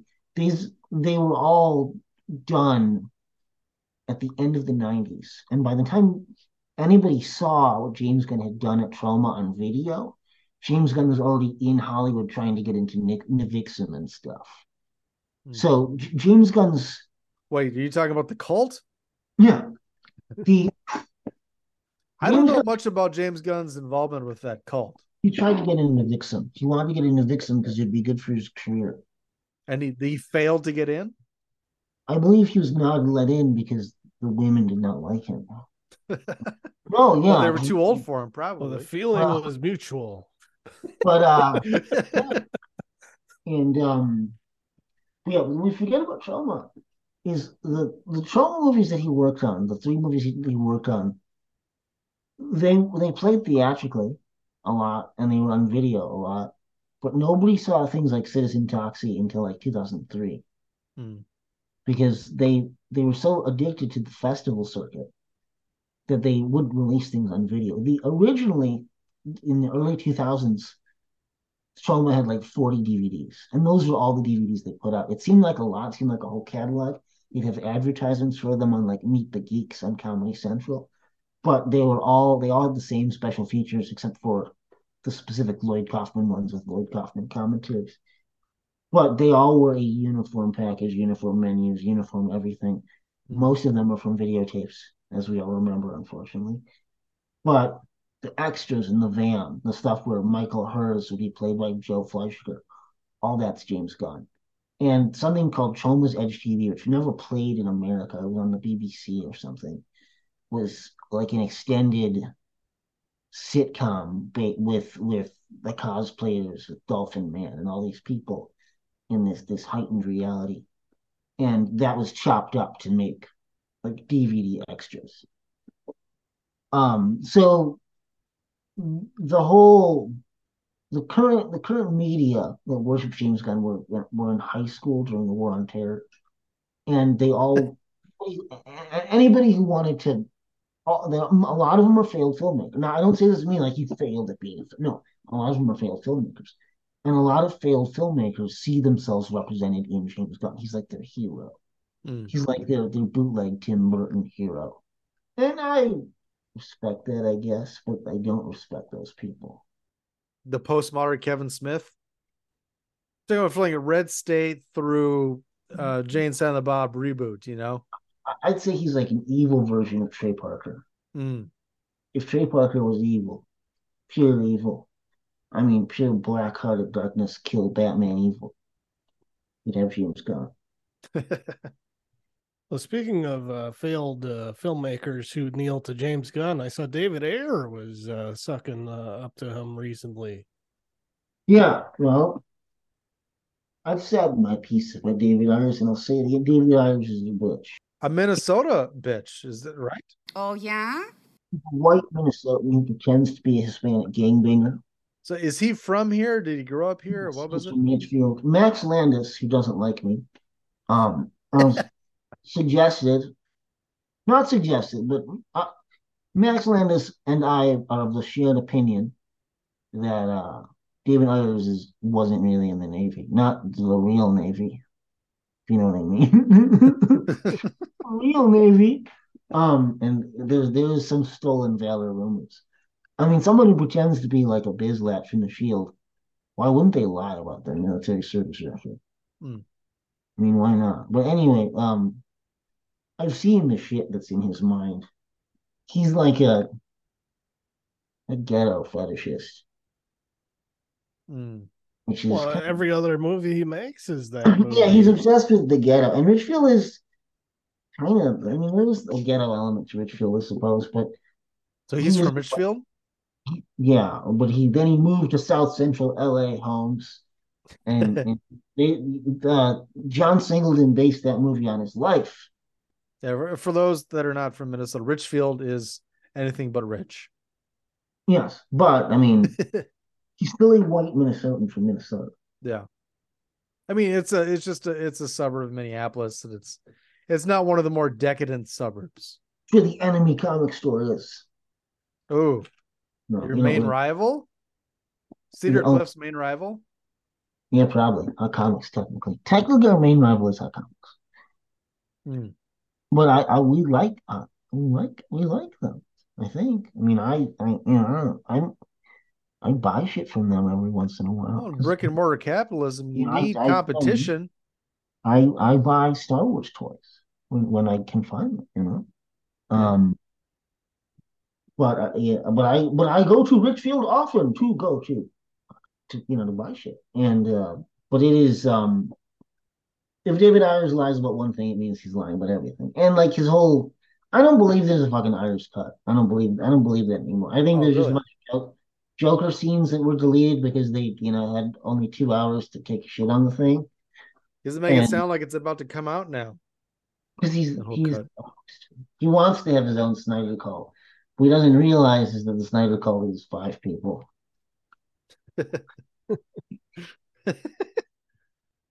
Well, that that can't be true because that means three of them are right here.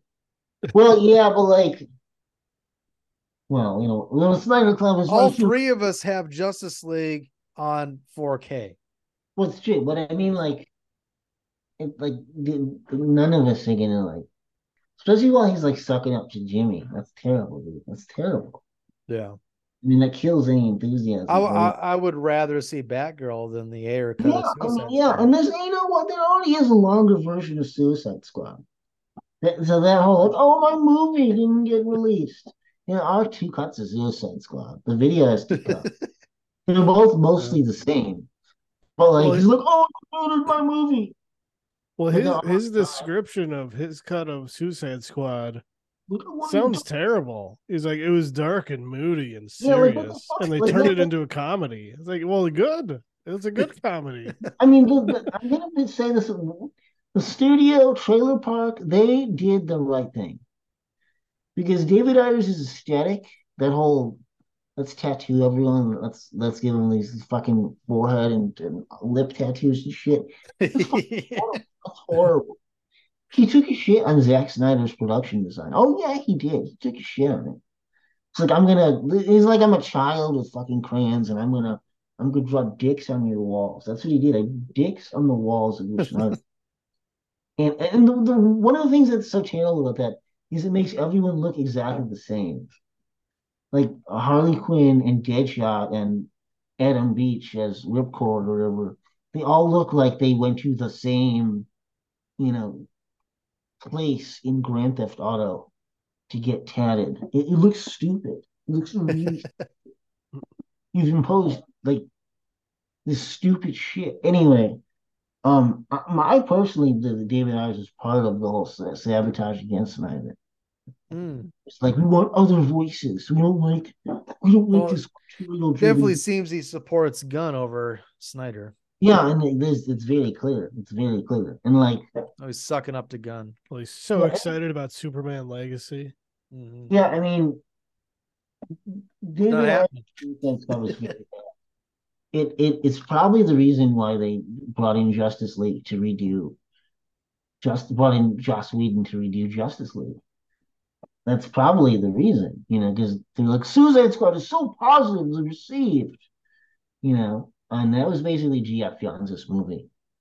That that's another thing. Is does David Ayers doesn't have a fucking autorial fucking plan for the fucking for a bunch of C-list Batman villains? No, he doesn't give a shit. If he cared, he wouldn't have put all that, that fucking Bislap shit over everything. He would have, you know, let it look like the thing. You know, James Gunn, despite, you know, how horrible he is being a pedophile and all, his awful Suicide Squad movie at least sort of resembles the artistic look, at least from a character design standpoint, of like people, because there aren't there aren't like, you know, gangland tattoos on their foreheads and shit. Mm-hmm. It is the marital extras from End of Watch, right? But Gun Gun Suicide Squad look cheap as fuck, though. It, it is a cheap. Like, it's, it's got real trauma feel it, to the production. It's almost like war in many ways. It is a lot like Choma's War. Um, and it, it is the third Harley Quinn movie, and all of them are bad. Harley Quinn movies are bad. So I'm like, if there's an even longer version of David Ayer's Suicide Squad, which is longer than the extended version, you know, with more Jared Leto Joker, and like, you know, some plot points that like And Ed meets, then I'm all for seeing that. But, you know, Zack Snyder, when he was talking about his Snyder Cut, he was talking about what was in it for years and years and years. David Ayers' whole thing is mostly like agreeing with fan art. Like, oh, it's dope fan art, yo, Holmes. That's just like the heads I knew in the ghetto, yo, Holmes. Um, so that all seems like a con man telling lies. Zack Snyder's whole so- social media presence for five years was deleted scenes, drawings, photographs, all this stuff from a real, a real version of his movie, a movie that people are confident people want to see Dark Side. They want to see Granny Goodness. They want to see The Martian Manhunter. Mm-hmm. There's nothing hidden in the Suicide Squad that we're not seeing. It's not like, you know, there's there's a subplot where some third actor person who's not seen in the theatrical movie has an entire plot. There's no like Daredevil director. People want to believe there's like five minutes of Batman laying around or something.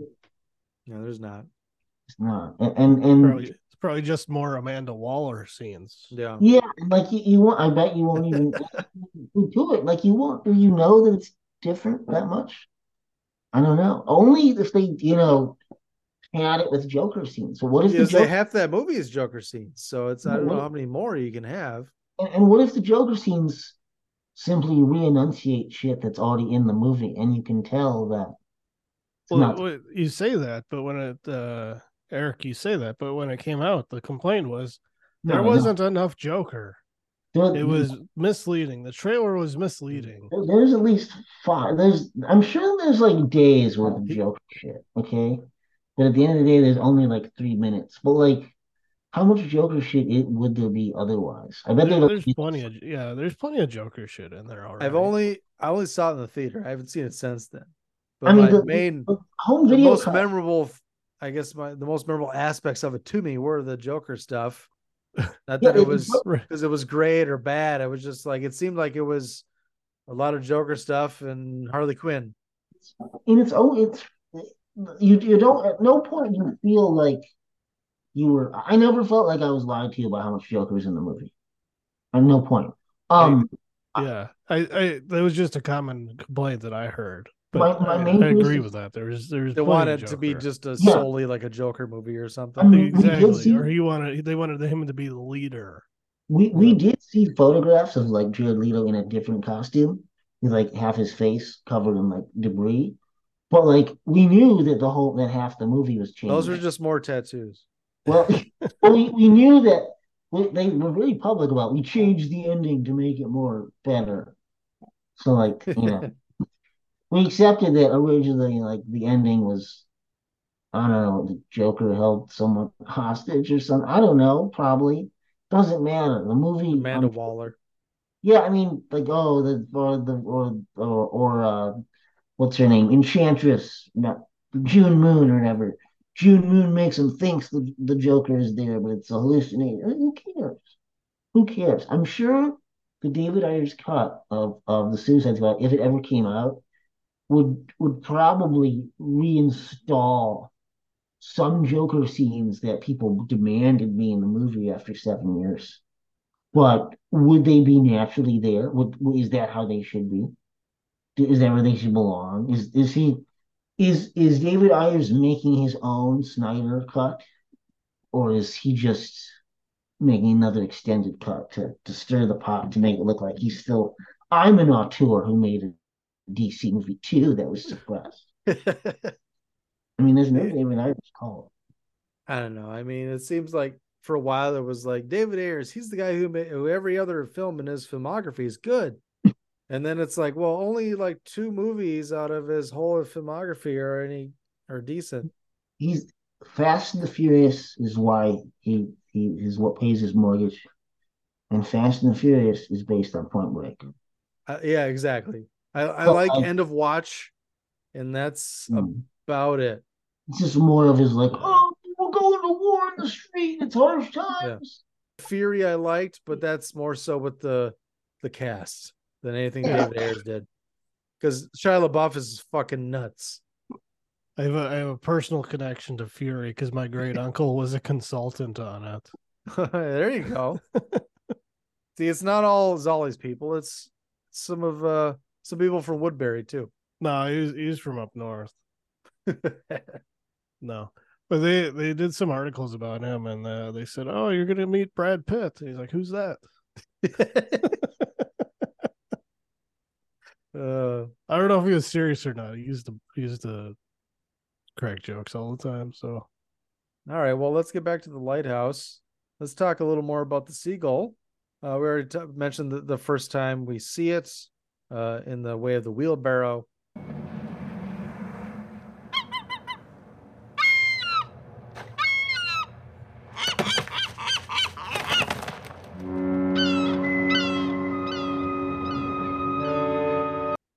See it again by the uh, by the cistern or the well, if you will. Uh, one morning, Pattinson gets up, tries to get some water. I think this is after the first time they get drunk, right? Yeah. Yeah, this is after he uh, tells the uh, Ephraim Winslow backstory of working for the Hudson Bay Forest outfit. Yes, but he doesn't disclose that he watched a guy die yet. No, that's when he spills his beans. Yeah, he, did, yeah. He just discloses that, yeah, he was uh, from Maine or whatever and was up north in Canada with uh, a logging outfit.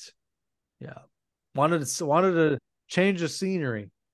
What wrong such a one as ye to this damned rock? Such as what? Pretty as a picture. Only Jocelyn, lad. Only Josh. Winslow. Winslow.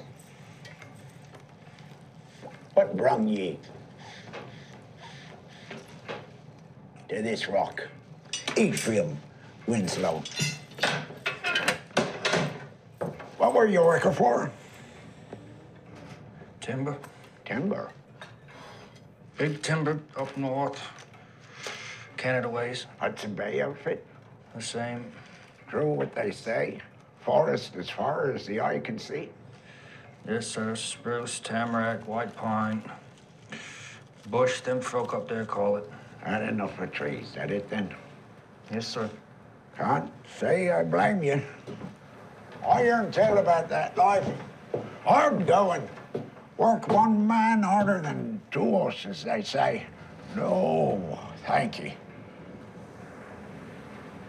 You see, she's the only situation one for me. I forget. Is this one? I don't remember if he tells him that he saw a guy die, and then later he tells him that he killed the guy. I don't remember. Well, it's more, more so he doesn't really say killed him. He's just like, he was drowning and I didn't help him, right? So I mean, you could say that he killed him or murdered or whatever, but it was a, it's a gray area, right? Yep. Because uh, it was an that... asshole foreman or whatever that he hated, and he fell between the logs. There was nothing he did. He just fell and like. It was a clean start for old Thomas Howard. Not gonna risk my neck for that douchebag, right? But Pattinson gets up. I'm say Pattinson because he changes his name, so I'm just gonna say Pattinson. Pattinson gets up and he tries to get some water out of the pump, and it's nasty. So he goes out to the well and sees there's a there's a dead seagull in there. Yes. And the one-eyed seagull, which I didn't really notice that it was one-eyed, but I didn't either. Uh, we're Did you read that in the... It's written like in Wikipedia and other places, like it's a one-eyed seagull. I'm like, okay. Oh, but... I, didn't, I guess I didn't notice. I believe you, but it wasn't, uh, you know, it's it's moving its head. It, it's a real seagull, so it's not it's like got, it's a... It's got real beady eyes. Yeah. You can't tell if it's missing an eye or not. But I mean, you can oh, tell, you could gather that it was the same seagull through every scene that it's in. At least I I figured it was the sure. same one, or at least that they were conveying the point that it was the same one. I did like uh, when they had the, the long shots of the seagulls just kind of flying around. It was like the ones on wires, like in the birds. Yeah, they're they're well, they're stuck in the wind, right? Yeah. And the, the funniest part was when he gets when he throws the shit and it blows back in his face, and they all start laughing at him. Seagulls are definitely laughing. That that made it worth it. That's what they're all waiting in the wind for, I guess. Yeah. So, anyways, there's the dead seagull in the in the cistern, and the other one just like mocking him, and he's mm-hmm. he finally has enough. And he grabs that seagull. Does he grab it by the feet or the wing? I don't remember, but he starts like swinging it around and smashing it on the the, the outside. It of the was cistern. Like Mark Ruffalo in the first Avengers, was it not? Yes. Maybe uh, in an attempt to homage that. He took Loki and just smashed him into oblivion. That's hilarious. Is that? Oh my god! And the things just like start spurting blood all over the place. Yeah, spraying blood everywhere. Now, Willem Dafoe doesn't really mention this incident incident later, right? He doesn't. Well, he mention doesn't that he saw it. He does, I don't think he saw it, but the wind immediately changes direction. Right. He notices that. At that point, he gets cursed. And yeah. then uh, the, the storm starts coming in, and he's like, we're supposed to be picked up tomorrow. It's the end of our shift. And the wind has changed direction, and the, the storm's coming in. And uh, did you go kill that seagull? I told you not to kill that seagull. But I'm thinking, you know, what's this wee shit? Doesn't. Isn't it Willem Dafoe just kind of, it seems to me that he's just hanging on this island for years. Like he doesn't want to leave. That's his light. He likes being married to the light, and he's just going to be there forever. Well, and they both it, showed up to the first day together. So he does leave. But it seems like he has a history with this place. It does seem like that. Yes. Not just like the light in general, but this in, actual island. It's implied that he killed his other light. yeah, it's implied that he killed his other uh, assistant or uh, drove him mad in some way. Yeah, that was another thing. So it's like Robert Pattinson shows up, but it's almost like Defoe's been there a while. You know, my last, yeah. my last attendant went crazy. He may or may not have been seen by Pattinson in the lobster cage later. That's up to interpretation, but but because they were relieving two other guys at the beginning of the movie, I would think that maybe he does like four weeks on, four weeks off, and they like do a rotation. Yeah, that could be it. Um, and so this was his four weeks on, and then they're going to go take the break or whatever. And what do you think, Zolly? Uh, you know, I, I, it's not entirely clear. It's what, what's real and what isn't. Um, but there is that him or me. They, they, it does build to a conversation, so it's entirely possible. But everything he says about the lighthouse comes true, or, or unless that's more fantasy. Yeah, it's at least shown on camera, right? Yeah. You yeah. can debate whether it's real or imagined, but they at least show it. Yeah. So anyways, this is their, their last night, so they're getting... Finally, he gets Pattinson to drink, and they get they get wasted. And it leads to a bender that lasts the rest of the film. Yeah. Depending on um, however long you think that is. Yeah, at one point they run out of rations and they go to the emergency uh, rations, which are buried, and it's just more alcohol. The funny thing is, Pattinson kind of looks disappointed when he sees us all just booze. They must have been pretty early in their bender because it's, you know, he's just as, you know, you know, addicted to it as Defoe is, if not more so, by the end, by the end of the film. At some point they run out of alcohol and they start drinking kerosene. Well, I mean, I read that that was supposed to be honey and turpentine, a mixture. Mm. But yeah, I couldn't, I couldn't quite tell what it was. Yeah, but it was. But it was in the lighthouse, which is by the kerosene, so it's kind of like, well, I don't know, who fuck knows, but whatever it is, it's probably making them blind. Yeah, not not something you should be ingesting. Later, he does it without the the honey; he just goes straight for it. Yeah.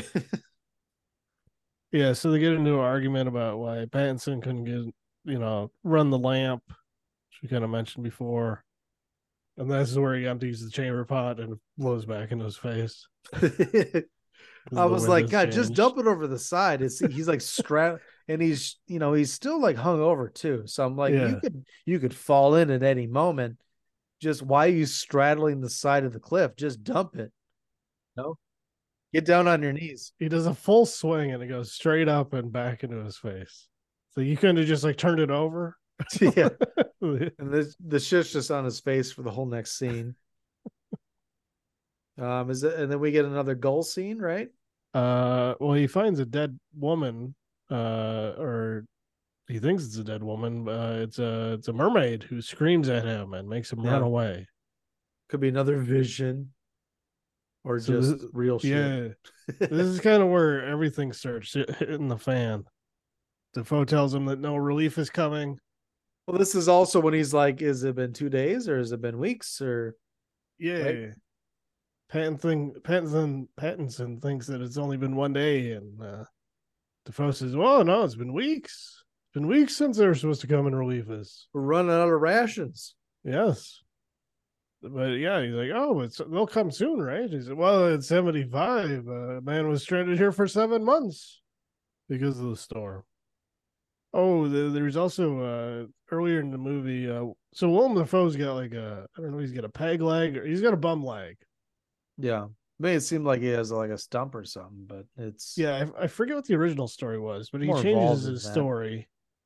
Uh, oh yeah, earlier he said he broke his leg. And uh, that's why he, he's got a limp.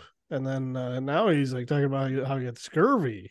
That's why he, he's got yeah. a limp. And uh, Pattinson uh, calls him out on it. He's like, what the fuck? You changed your story. Yeah. And then he starts going on about how his cooking sucks. If I had a steak, I'd fuck it, he says. And then they, uh, yeah, they kind of... Willem Dafoe is really hurt that uh, he doesn't like his cooking. doesn't like me lobster. In fact, he, he's so hurt by it, he calls on, uh, what was the name of the god? Was it Trident or was it something else? He calls on a god uh, of the sea to to rise up and smite. Poseidon? It wasn't, wasn't Poseidon. Wasn't Poseidon the god, Lord of the Sea? It was the other version. Yes, it's Poseidon is Lord of the Sea. Well, he was. There's a lot. I mean, that'd be a good oh, segue Neptune. into the... Neptune was the other one, but he doesn't say Neptune. I'm sorry, he says Trident. You're fond of me, lobster. Say it. Say it. Say it. I don't have to say nothing. Damn it! Let Neptune strike ye dead, Winslow. Hark! Hark! Triton! Hark! Bellow! Bid our father, the sea king, rise from the depths full, foul in his fury. Black waves teeming with salt foam to smother this young mouth with pungent slime. To choke ye, engorging your organs till ye turn blue and bloated with bilge and brine and can scream no more. Only when he, crowned in cockle shells, with slithering tentacle tail and steaming beard, take up his fell befinned arm. His coral-tined trident screeches banshee-like in the tempest and plunges right through your gullet, bursting ye, a bulging bladder no more, but a blasted bloody film now, a nothing for the harpies and the souls of dead sailors to pick and claw and feed upon, only to be lapped up and swallowed by the infinite waters of the dread emperor himself. Forgotten to any man, to any time, forgotten to any god or devil, forgotten even to the sea, for any stuff or part of Winslow, even any scantling of your soul, is Winslow no more, but is now itself the sea. Because there's a, it's a good segue into a lot of the Greek mythology that can be involved with this interpretation of the film. Because, as you say, we talk about Poseidon, Neptune, whatever. Uh, Prometheus is mentioned, right? Doesn't Defoe say a, a Promethean level of yeah, uh, Promethean level of uh, torture or uh, punishment yeah. or something? Yeah. I also find similarities between Icarus and this film. Icarus and Prometheus are the same, basically. Yeah, Icarus. Yeah. Flew too close to the sun, wings melted, whatever, he burned. You could say The Lighthouse, The Sun, also Icarus and uh, Daedalus were both imprisoned in a large tower. So you could say, oh, lighthouse, large tower. There's a, there's a few parallels there, but also, of course, Prometheus, Prometheus uh, with the, the with the torture and punishment, well, the, where an eagle ate his liver, which would be very similar to the end of this film with a seagull eating the yes. innards of Pattinson. And we talk about Poseidon, a lot of Greek mythology in here. I'm not, uh, obviously I'm not well-versed in that unfinished Edgar Allan Poe short story, but no idea if there's any Greek mythology involved, but it seems like that's kind of how the Eggers kind of put their stamp on it. They maybe combined Poe, Greek mythology, their own uh, their own thoughts and ideas, and just kind of made an amalgamation of, of sorts. But um, yeah, it's definitely a lot of parallels between these characters in Greek mythology. Yeah, when Pattinson kills the gull, you think uh, all the other gulls were, they're just sitting waiting in the wind, right? They all probably saw it. And they're like, gull lives yeah. matter, and they all got pissed off. And I mean, obviously they're eating him at the end, but it doesn't seem like they're pestering him like the birds or something, like up until that point. Mm-hmm. Like after he kills the gull and to the point at the end where they're eating him, there isn't a lot of Gull interaction. I was a little disappointed. So I, I hadn't seen this since I saw it in the theater, and there's that teasing scene about Defoe being above him, maybe jerking off, maybe not. And there's like an octopus tentacle. Yes. And I was like, I forget. I was like, what happened? Is there an octopus at the end? And no, there's not. Well, I think when the, the mermaid turns into Defoe, he's got the tentacles, right? Well, there's some like up close shots of tentacle type things. It's like the equivalent of like sloshy noises or macaroni noises mm-hmm. or whatever. Because it's like having sex, and then it's like, oh, it's it's a mermaid. Oh, it's Defoe is like a king. And yeah, he does have some some like suckers on him, and almost does look like a maybe he's part octopus or something. But yeah. Yeah, it's weird. Um because they, they just show visions of a bunch of different things. Right. What do you think, Zolly? Well, yeah, I mean, it's, it's not clear what's real, what's imaginary, and, you know, how far it goes. But, I mean, I take it literally. And at the end of the movie, he is he is Prometheus. I guess I should frame it. When you beat off to this film, what are you beating off to? Well, you shouldn't be doing it. You shouldn't be doing that. But, um, I don't know. Which version is the real version? What do you imagine? I don't know. Well, the carving, of course. The car- well, oh, of the- course. The whittling. We, but nothing in this movie can be taken literally, and it's it's still more shit like The Shining. But yeah, yeah, it's a good point. Yeah, it is. It is a lot like The Shining. Yeah, but only in the way that he's like influenced by The Shining. I'm not really sure if. Uh, yeah, I didn't. I didn't catch a lot of Native American references in this one, but no, there's none of that. But like the otherwise, yes, it's gone. A lot of Room two thirty-seven type shit. It's it's over. I guess we can uh, kind of start to wrap it up. Uh, there's obviously a lot of tension. We don't know how long they've been on this island. Yeah. The, the storm seems to have been going on for weeks. uh, Defoe does mention something or other about a, a previous experience he had with a storm where it, it had cleared on the mainland, but it, the sea was rough for many days or something or other. That that was the story about the guy in seventy-five got stuck for seven months. eighteen seventy-five. Yeah. Yeah, it wasn't like it wasn't like Richard Linklater seventy-five. It was eighteen seventy-five. eighteen seventy-five. eighteen seventy-five. Um, there's a lot of stuff that happens right in a row after uh, Pattinson almost gets the key uh, off of the sleeping uh, Defoe. Almost yeah. stabs him for it. Yeah, um, he contemplated killing him. He so he starts drinking on the job, and then he jerks off to the mermaid again. This is where he, this is where he imagines uh, having sex with the mermaid uh, with the tentacles, and then there's a there's a blonde-haired man, uh, and then he breaks the carving of the mermaid. It breaks in half. He drops it. Raving image. And then he finds a dead man in the, the lobster trap. And then after that, him and uh, they're they're they're chugging liquor together and singing and dancing. And uh, Willem Dafoe almost goes for a kiss. And then they start fighting.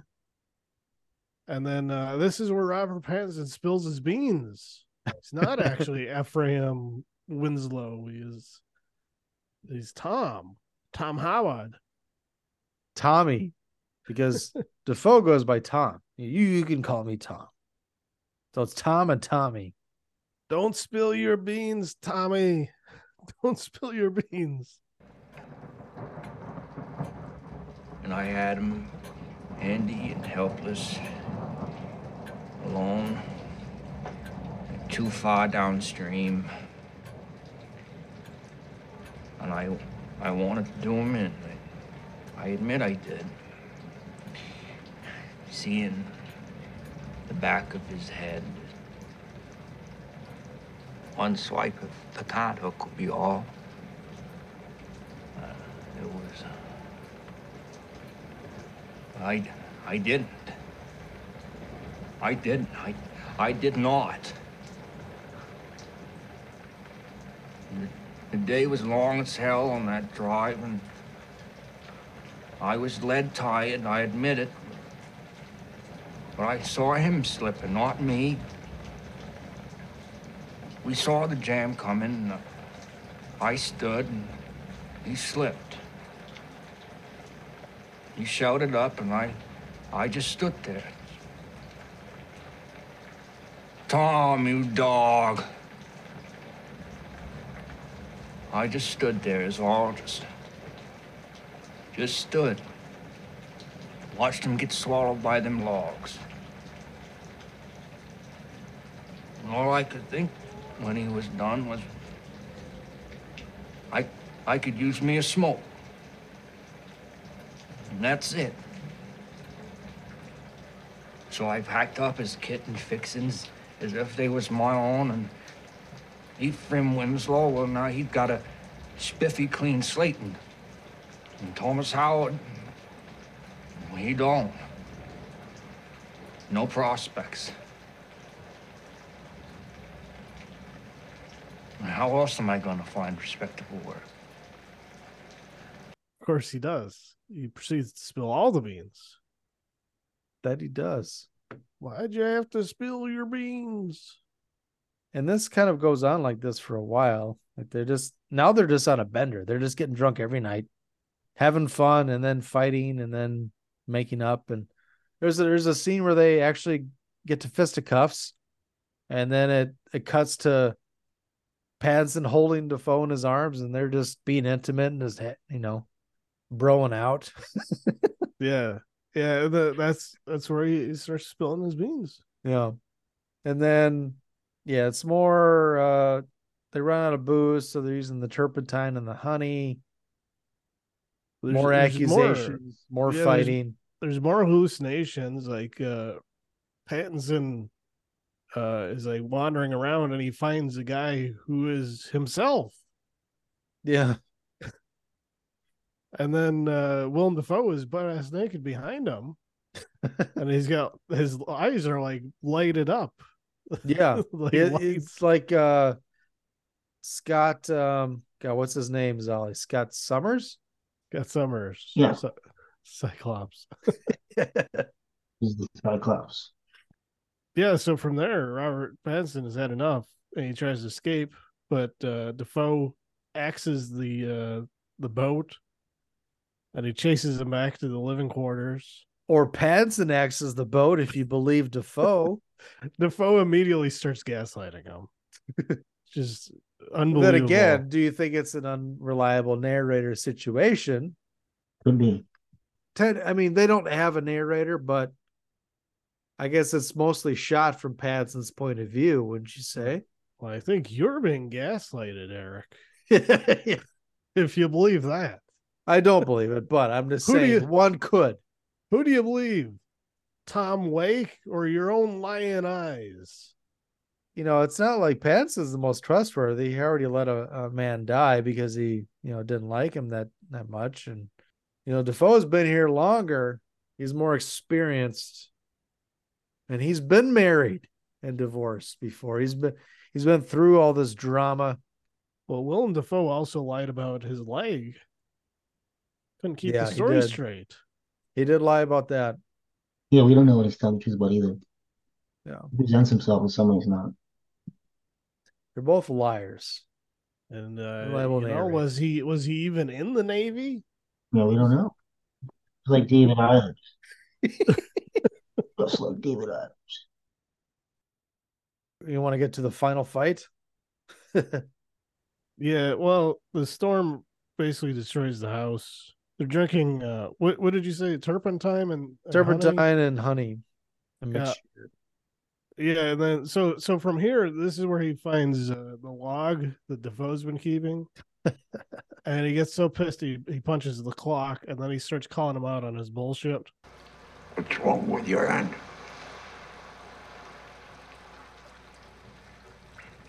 Another one. You hear of tetanus? Tetanus. Mm. Yeah. Started as a slipper of a codicil. I heard of it. From the forest, they saw when we shoved off. From the fortnight, the bosun was shaken. Stop. He's chopped up tighter. And then I cut that. God damn it, I can't hear no more! What were you accused me of? You already told me you had me figured. I'm tired of your damn fool yarns and your Captain Ahab horse. You sound like a goddamn parody. Giving and nagging orders like a like a spinster school mom, and all the while giving the station to this devil's own role. Yourself. Well, it's all horseshit. Your leg and your sea life, all of it. And if I hear one more word of horseshit coming out of your foul, rotten toothed, smelly old mouth, you damn. Shut! I ain't finished yet. You think you're so goddamn high and mighty just because you're a goddamn lighthouse keeper? Well, you ain't a captain of no ship, and you never was. You ain't no general. You ain't no copper. You, you ain't the president, and you ain't my father. And I'm sick of you acting like you is. Sick of you laughing, snoring, and your goddamn farts. Your goddamn, goddamn farts! Smell like piss. Smell like jism. Like rotten dick. Like like curdled foreskin. Like hot onions fucked a farmyard shithouse. And I'm I'm sick of your smell. I'm sick of it. I'm sick of it, you goddamn drunk, you goddamn no account, son of a bitch, bastard liar. That's what you are. You're a goddamn drunken, horse-shitting, short shit liar. A liar!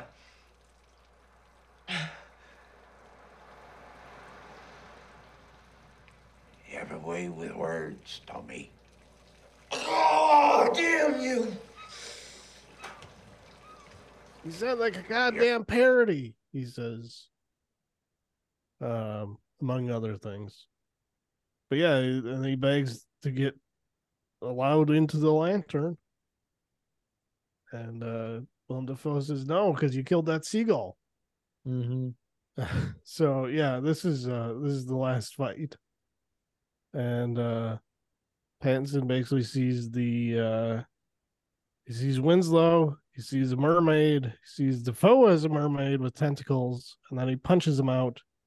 They're choking each other, turns him into his bitch, literally, makes him his dog, turns him into his dog literally, and then he goes to bury him alive. Which he starts to do. And then he's like, oh shit, I forgot the keys. So he, he grabs the keys from him, just leaves them there, doesn't finish burying them. At which point Dafoe supposedly comes to and uh, attacks him with an axe, with the, with the, the, I guess the pickaxe part of it. Yeah. Runs through his arm. Dafoe quickly disarms him and then makes mincemeat of his face basically with the axe. Finally killing Dafoe. He said Dafoe disarms Pattinson. Uh, yeah. Disarms Dafoe. Yeah, he knocks him out with a, a chamber pot, I think. Yeah, it was it was sitting on the table next to him. It's got to be a reference to Stone Cold Steve Austin and Vince McMahon in the hospital, then, right? With the bedpan? But yes, he axes him quite, quite literally. I remember when this came out, they made a big deal about um, for the buried alive scene. Like they're they're like, oh, Willem, we we could use chocolate or you know something else, and he's like, no, throw real dirt on me, throw it in my mouth. I was wondering about that. I figured we'd get into it in fun facts, but it looks, yeah, it looks very real. And I was like, man, that Dafoe is he's a real, cha- you know, he's a trooper for going through with all this. Because he's he's rambling through the whole thing, and like it all goes like in his face, and he's like constantly chewing it, yeah. Circular motion. It's going around in his mouth. But yeah, I, I remember when it, this came out, like that was a big uh, like behind the scenes tidbit that they that they pushed out there in the marketing. So yeah, uh, then we get to I guess the climax in the lighthouse, right? Yeah, he finally gets into the lantern.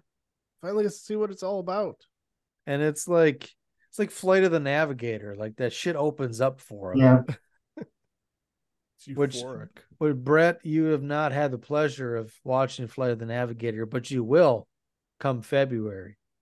That is one so, of my picks. That's the word on the street. Movies from our youth about the D V D. It's not on. We need a Blu-ray. We need a four K. Flight of the Navigator.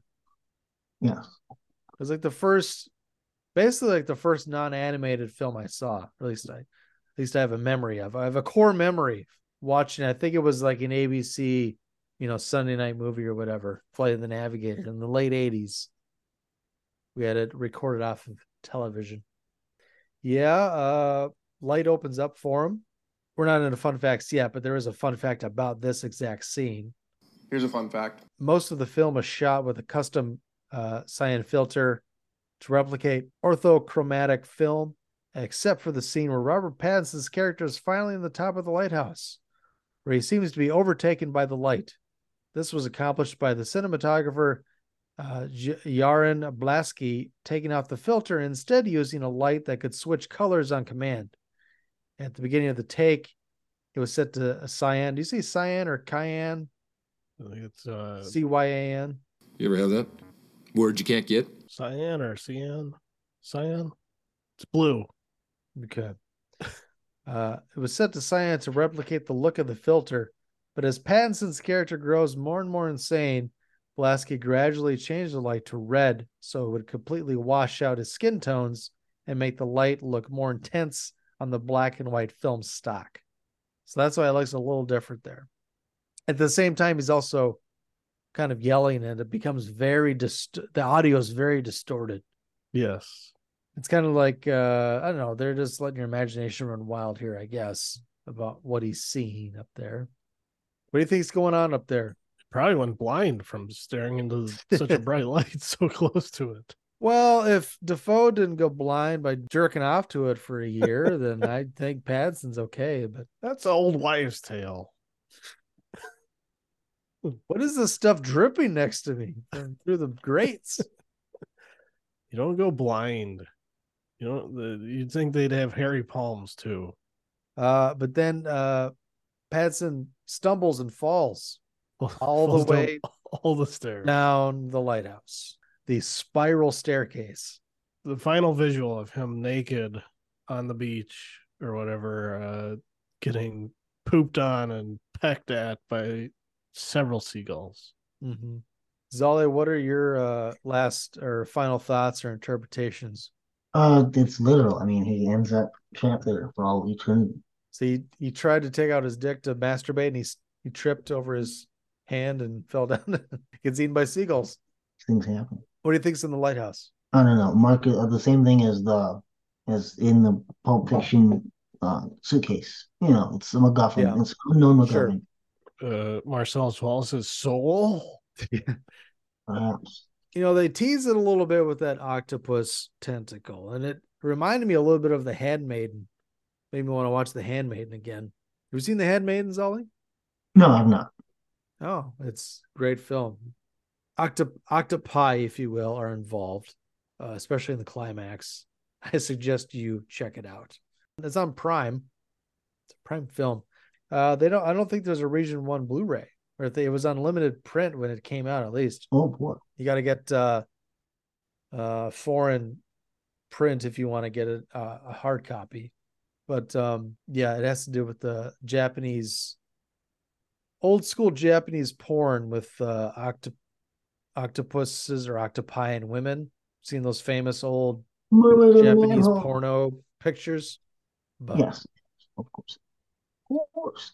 I was I was starting to get a little excited. I was like, hey, this will end up like The Handmaiden, and then not quite. But yes, uh, everything is left up to interpretation.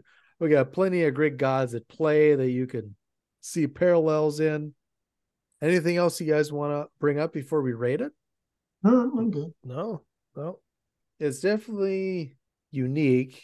I mean, there's obviously there's pulls from Edgar Allan Poe, Greek mythology, but uh, to do this, this is the type of thing I think you can only do after you do something like The Witch, something that's successful. You're not going to get funding for this, right? Right off the bat. I mean, this didn't do that well. It made eighteen million dollars worldwide off of an eleven million dollars budget, so. Although it did get them like one hundred fifty million dollars to make The Northmen. Yeah. Which which was my favorite movie last year. But uh, did not do great at the box office. No. Unfortunately. COVID had a hand in that, but yeah, they probably shouldn't have given that big of a budget. It, it was very ambitious, uh, yeah. The Northman. Also has a lot of mythology and stuff like like this movie does. So, right. Which I took my dad to see it, and he's like, oh, that was so bizarre.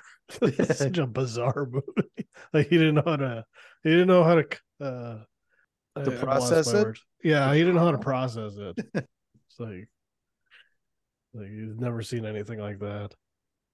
Well, let's rate it. Let's go around the room. Uh, let's rate it with both our system and then uh, Letterboxd zero to five stars. Zolly, how would you rate The Lighthouse? Three out of five, both in normal system and in Letterboxd system. Okay, so eventually in three out of five in Letterboxd. Yes. Eventually. Okay. Brett, what say you? I, I love this movie. I, I give it four and a half stars on Letterboxd. And it is a very, uh, very high soonish for me. Soonish. Okay. I'm not sure what I rated it when I first saw it or what I have it in Letterboxd as of now, but I'll take a look in a little while and I'll probably put it at about a three and a half. It's very good.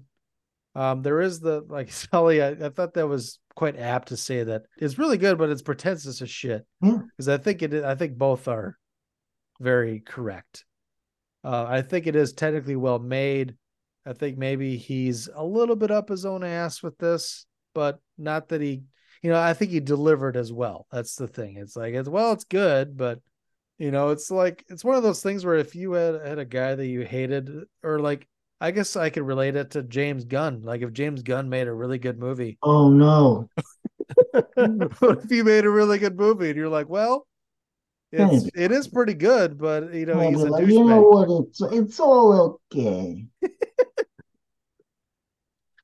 It's a little different than that, but that's, it's about as close as I can get for a, a real world, uh, um, example, example. Yes. Thank you. Uh, yeah, I would give it an eventually and a three and a half out of Letterboxd. Eventually. I, I kind of mentioned it on an earlier episode in, pa- in passing, but I feel like this movie was beloved across the board when it came out. Everybody loved it. And mm. over the last few years, people have kind of turned on it. Either that and or just not talked about it. Yeah.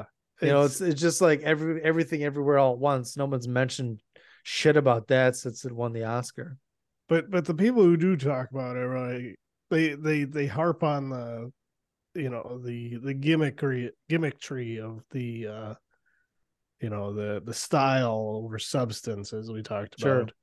Sure. And uh apparently that's that's enough to make it unwatchable after it was so beloved when it came out. I, I feel like a lot of people have changed their tune over the years to a much more negative uh, opinion of it, whereas right. I, I still think it's great. I, I I still I still really enjoy it. I would agree with you wholeheartedly there. Seems like people just kind of, I don't know, like I would say that I remember watching this in the theater and I was disappointed just because I loved, can't, well I guess I couldn't tell you what I have on Letterboxd, but I, I guarantee you I have at least like a four and a half for The Witch. I just loved it. It was one of my favorite of that year. Loved everything about it. And I was kind of let down with The Lighthouse. But you do not have it rated on Letterboxd. Oh, really? The The Witch? No, the, the Lighthouse. Lighthouse. Oh, I got to rate everything that I've seen ever. I've been, I'll rate movies that I haven't seen in twenty-five years. You know, some people just put like, I've I've watched that. I'm like, no, I don't care. I'm gonna put a rating on it. From what I remember, I haven't seen Three Ninjas Knuckle Up since the mid nineties, but damn it, I'm gonna give it two and a half to three stars. Bet your bottom dollar. Have not rated High Noon at Mega Mountain though. I've never seen that, but maybe I will with this new box set. Yeah, I have not seen the High Noon at Mega Mountain. Zolly seen High Noon? Not at Mega Mountain. Mm. I've seen High Noon. You've seen Gary Cooper in High Noon. Yeah, yeah, Skinny Hulk Hogan. All right, well, let's get into a few more fun facts. There's a ton of them here, so I already gave you one. Let's give you a few more. Hey, everybody, here's some fun facts. The design of the mermaid's genitals were based on shark labia and was constructed entirely out of silicone. Robert Eggers on the backstory. The mermaid on the Starbucks coffee cup that has two tails is based on an early mermaid design. Medieval and Renaissance mermaids were always split so that these uh, anima figures were of male fantasy could perform the role that had been unfairly thrust upon them by their male imaginers. But no surprise that in the Victorian era, they closed the mermaids up and made them impenetrable. So that single tail mermaid silhouette has become the archetypal mermaid uh, look for people today. And also what a mermaid would have looked like in the period of the movie. But we still had to figure out how mermaids can copulate and create more mermaids. So we studied shark genitals. Here's a fun fact. Um, the scene where Willem Dafoe's character gives the sea curse to Robert Pattinson's character because he doesn't like his cooked lobster was shot in one single take. According to Robert Eggers, Dafoe didn't blink for over two minutes. He's a crazy man. Here's a fun fact. Wake mentions that it's bad luck to kill a seagull because of superstition stating that seagulls contain the souls of sailors. Wake also mentioned that his previous assistant went mad and died. The seagull that antagonizes Winslow is missing an eye. The rotting head later found in the lobster trap, that of Wake's assistant, is shown to be missing the same eye as the seagull, implying that this seagull contained the soul of Wake's former partner. Hmm. I didn't catch that watching it. I just figured, so like at the end, when Robert Pattinson getting his guts eaten by the seagulls, he also had one of his eyes, is at least one of his eyes is plucked out. Mm-hmm. So I just figured they were making the connection to the seagull with the one eye that way. But I guess you could go this route as well. You're probably going to pause and zoom in to see all that shit because they don't show that stuff for very long on screen. Yeah. Like I remember seeing the, the, the head in the lobster trap. It was one of the eyes was fucked up. I remember that, but not, not to the point where I connected it to the seagull. I just connected the, the eye being plucked out of Pattinson and the seagull, I guess. But yeah, I mean, they could all be true. Here's another fun fact. Um, the dream sequence where Wake stands naked, beaming light from his eyes into Winslow is a reference to the painting Hypnosis by German artist Sasha Schneider from nineteen oh four. Mm. According to Robert Eggers, the two lead characters represent figures in Greek mythology, which we somewhat talked about.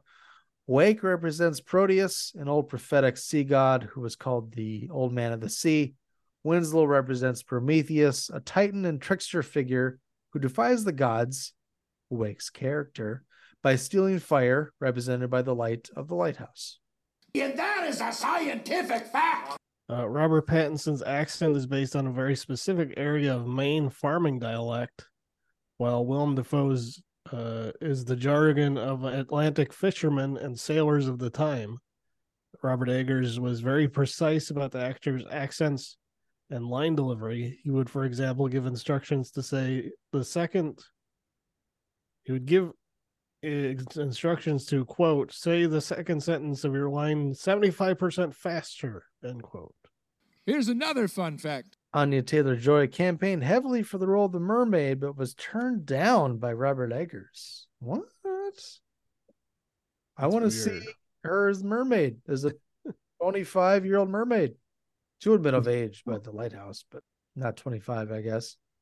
I don't know what she was then, five years ago, twenty-one or whatever. Yeah, what is she now? I don't know.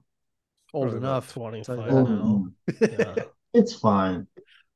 Um, the story is very loosely based on a real-life tragedy from eighteen oh one called the Smalls Lighthouse Tragedy, in which two Welsh lighthouse keepers, both named Thomas, became trapped on their lighthouse station during a storm. When one man died, it is said to have driven the other mad. Other influences were seafaring literary classics by authors Herman Melville, Robert Louis Stevenson, and the supernaturally tinged cosmic horror tales of H P Lovecraft as well as Algernon Blackwood and uh, Sarah Orne Jewett. Here's a fun fact. The opening shot on the boat was filmed with a, a Petzval lens, which was designed around eighteen forty. That's the very hazy, foggy looking picture in the distance in the beginning. A lens from eighteen forty. Maybe. Or they just use a program and make it look like that. And the period specific distortion. Right. Right. That's probably what they did. So it's easy and cheaper. Yeah. Uh, Robert Eggers on the fart jokes. After making The Witch so miserable and self-serious, I thought if I was going to explore misery again, I would want to be able to laugh at it. There were versions of the script that were too clear. Robert Eggers' goal was to make the audience go mad and become confused like Winslow. So the final script turned out being more confusing for the audience.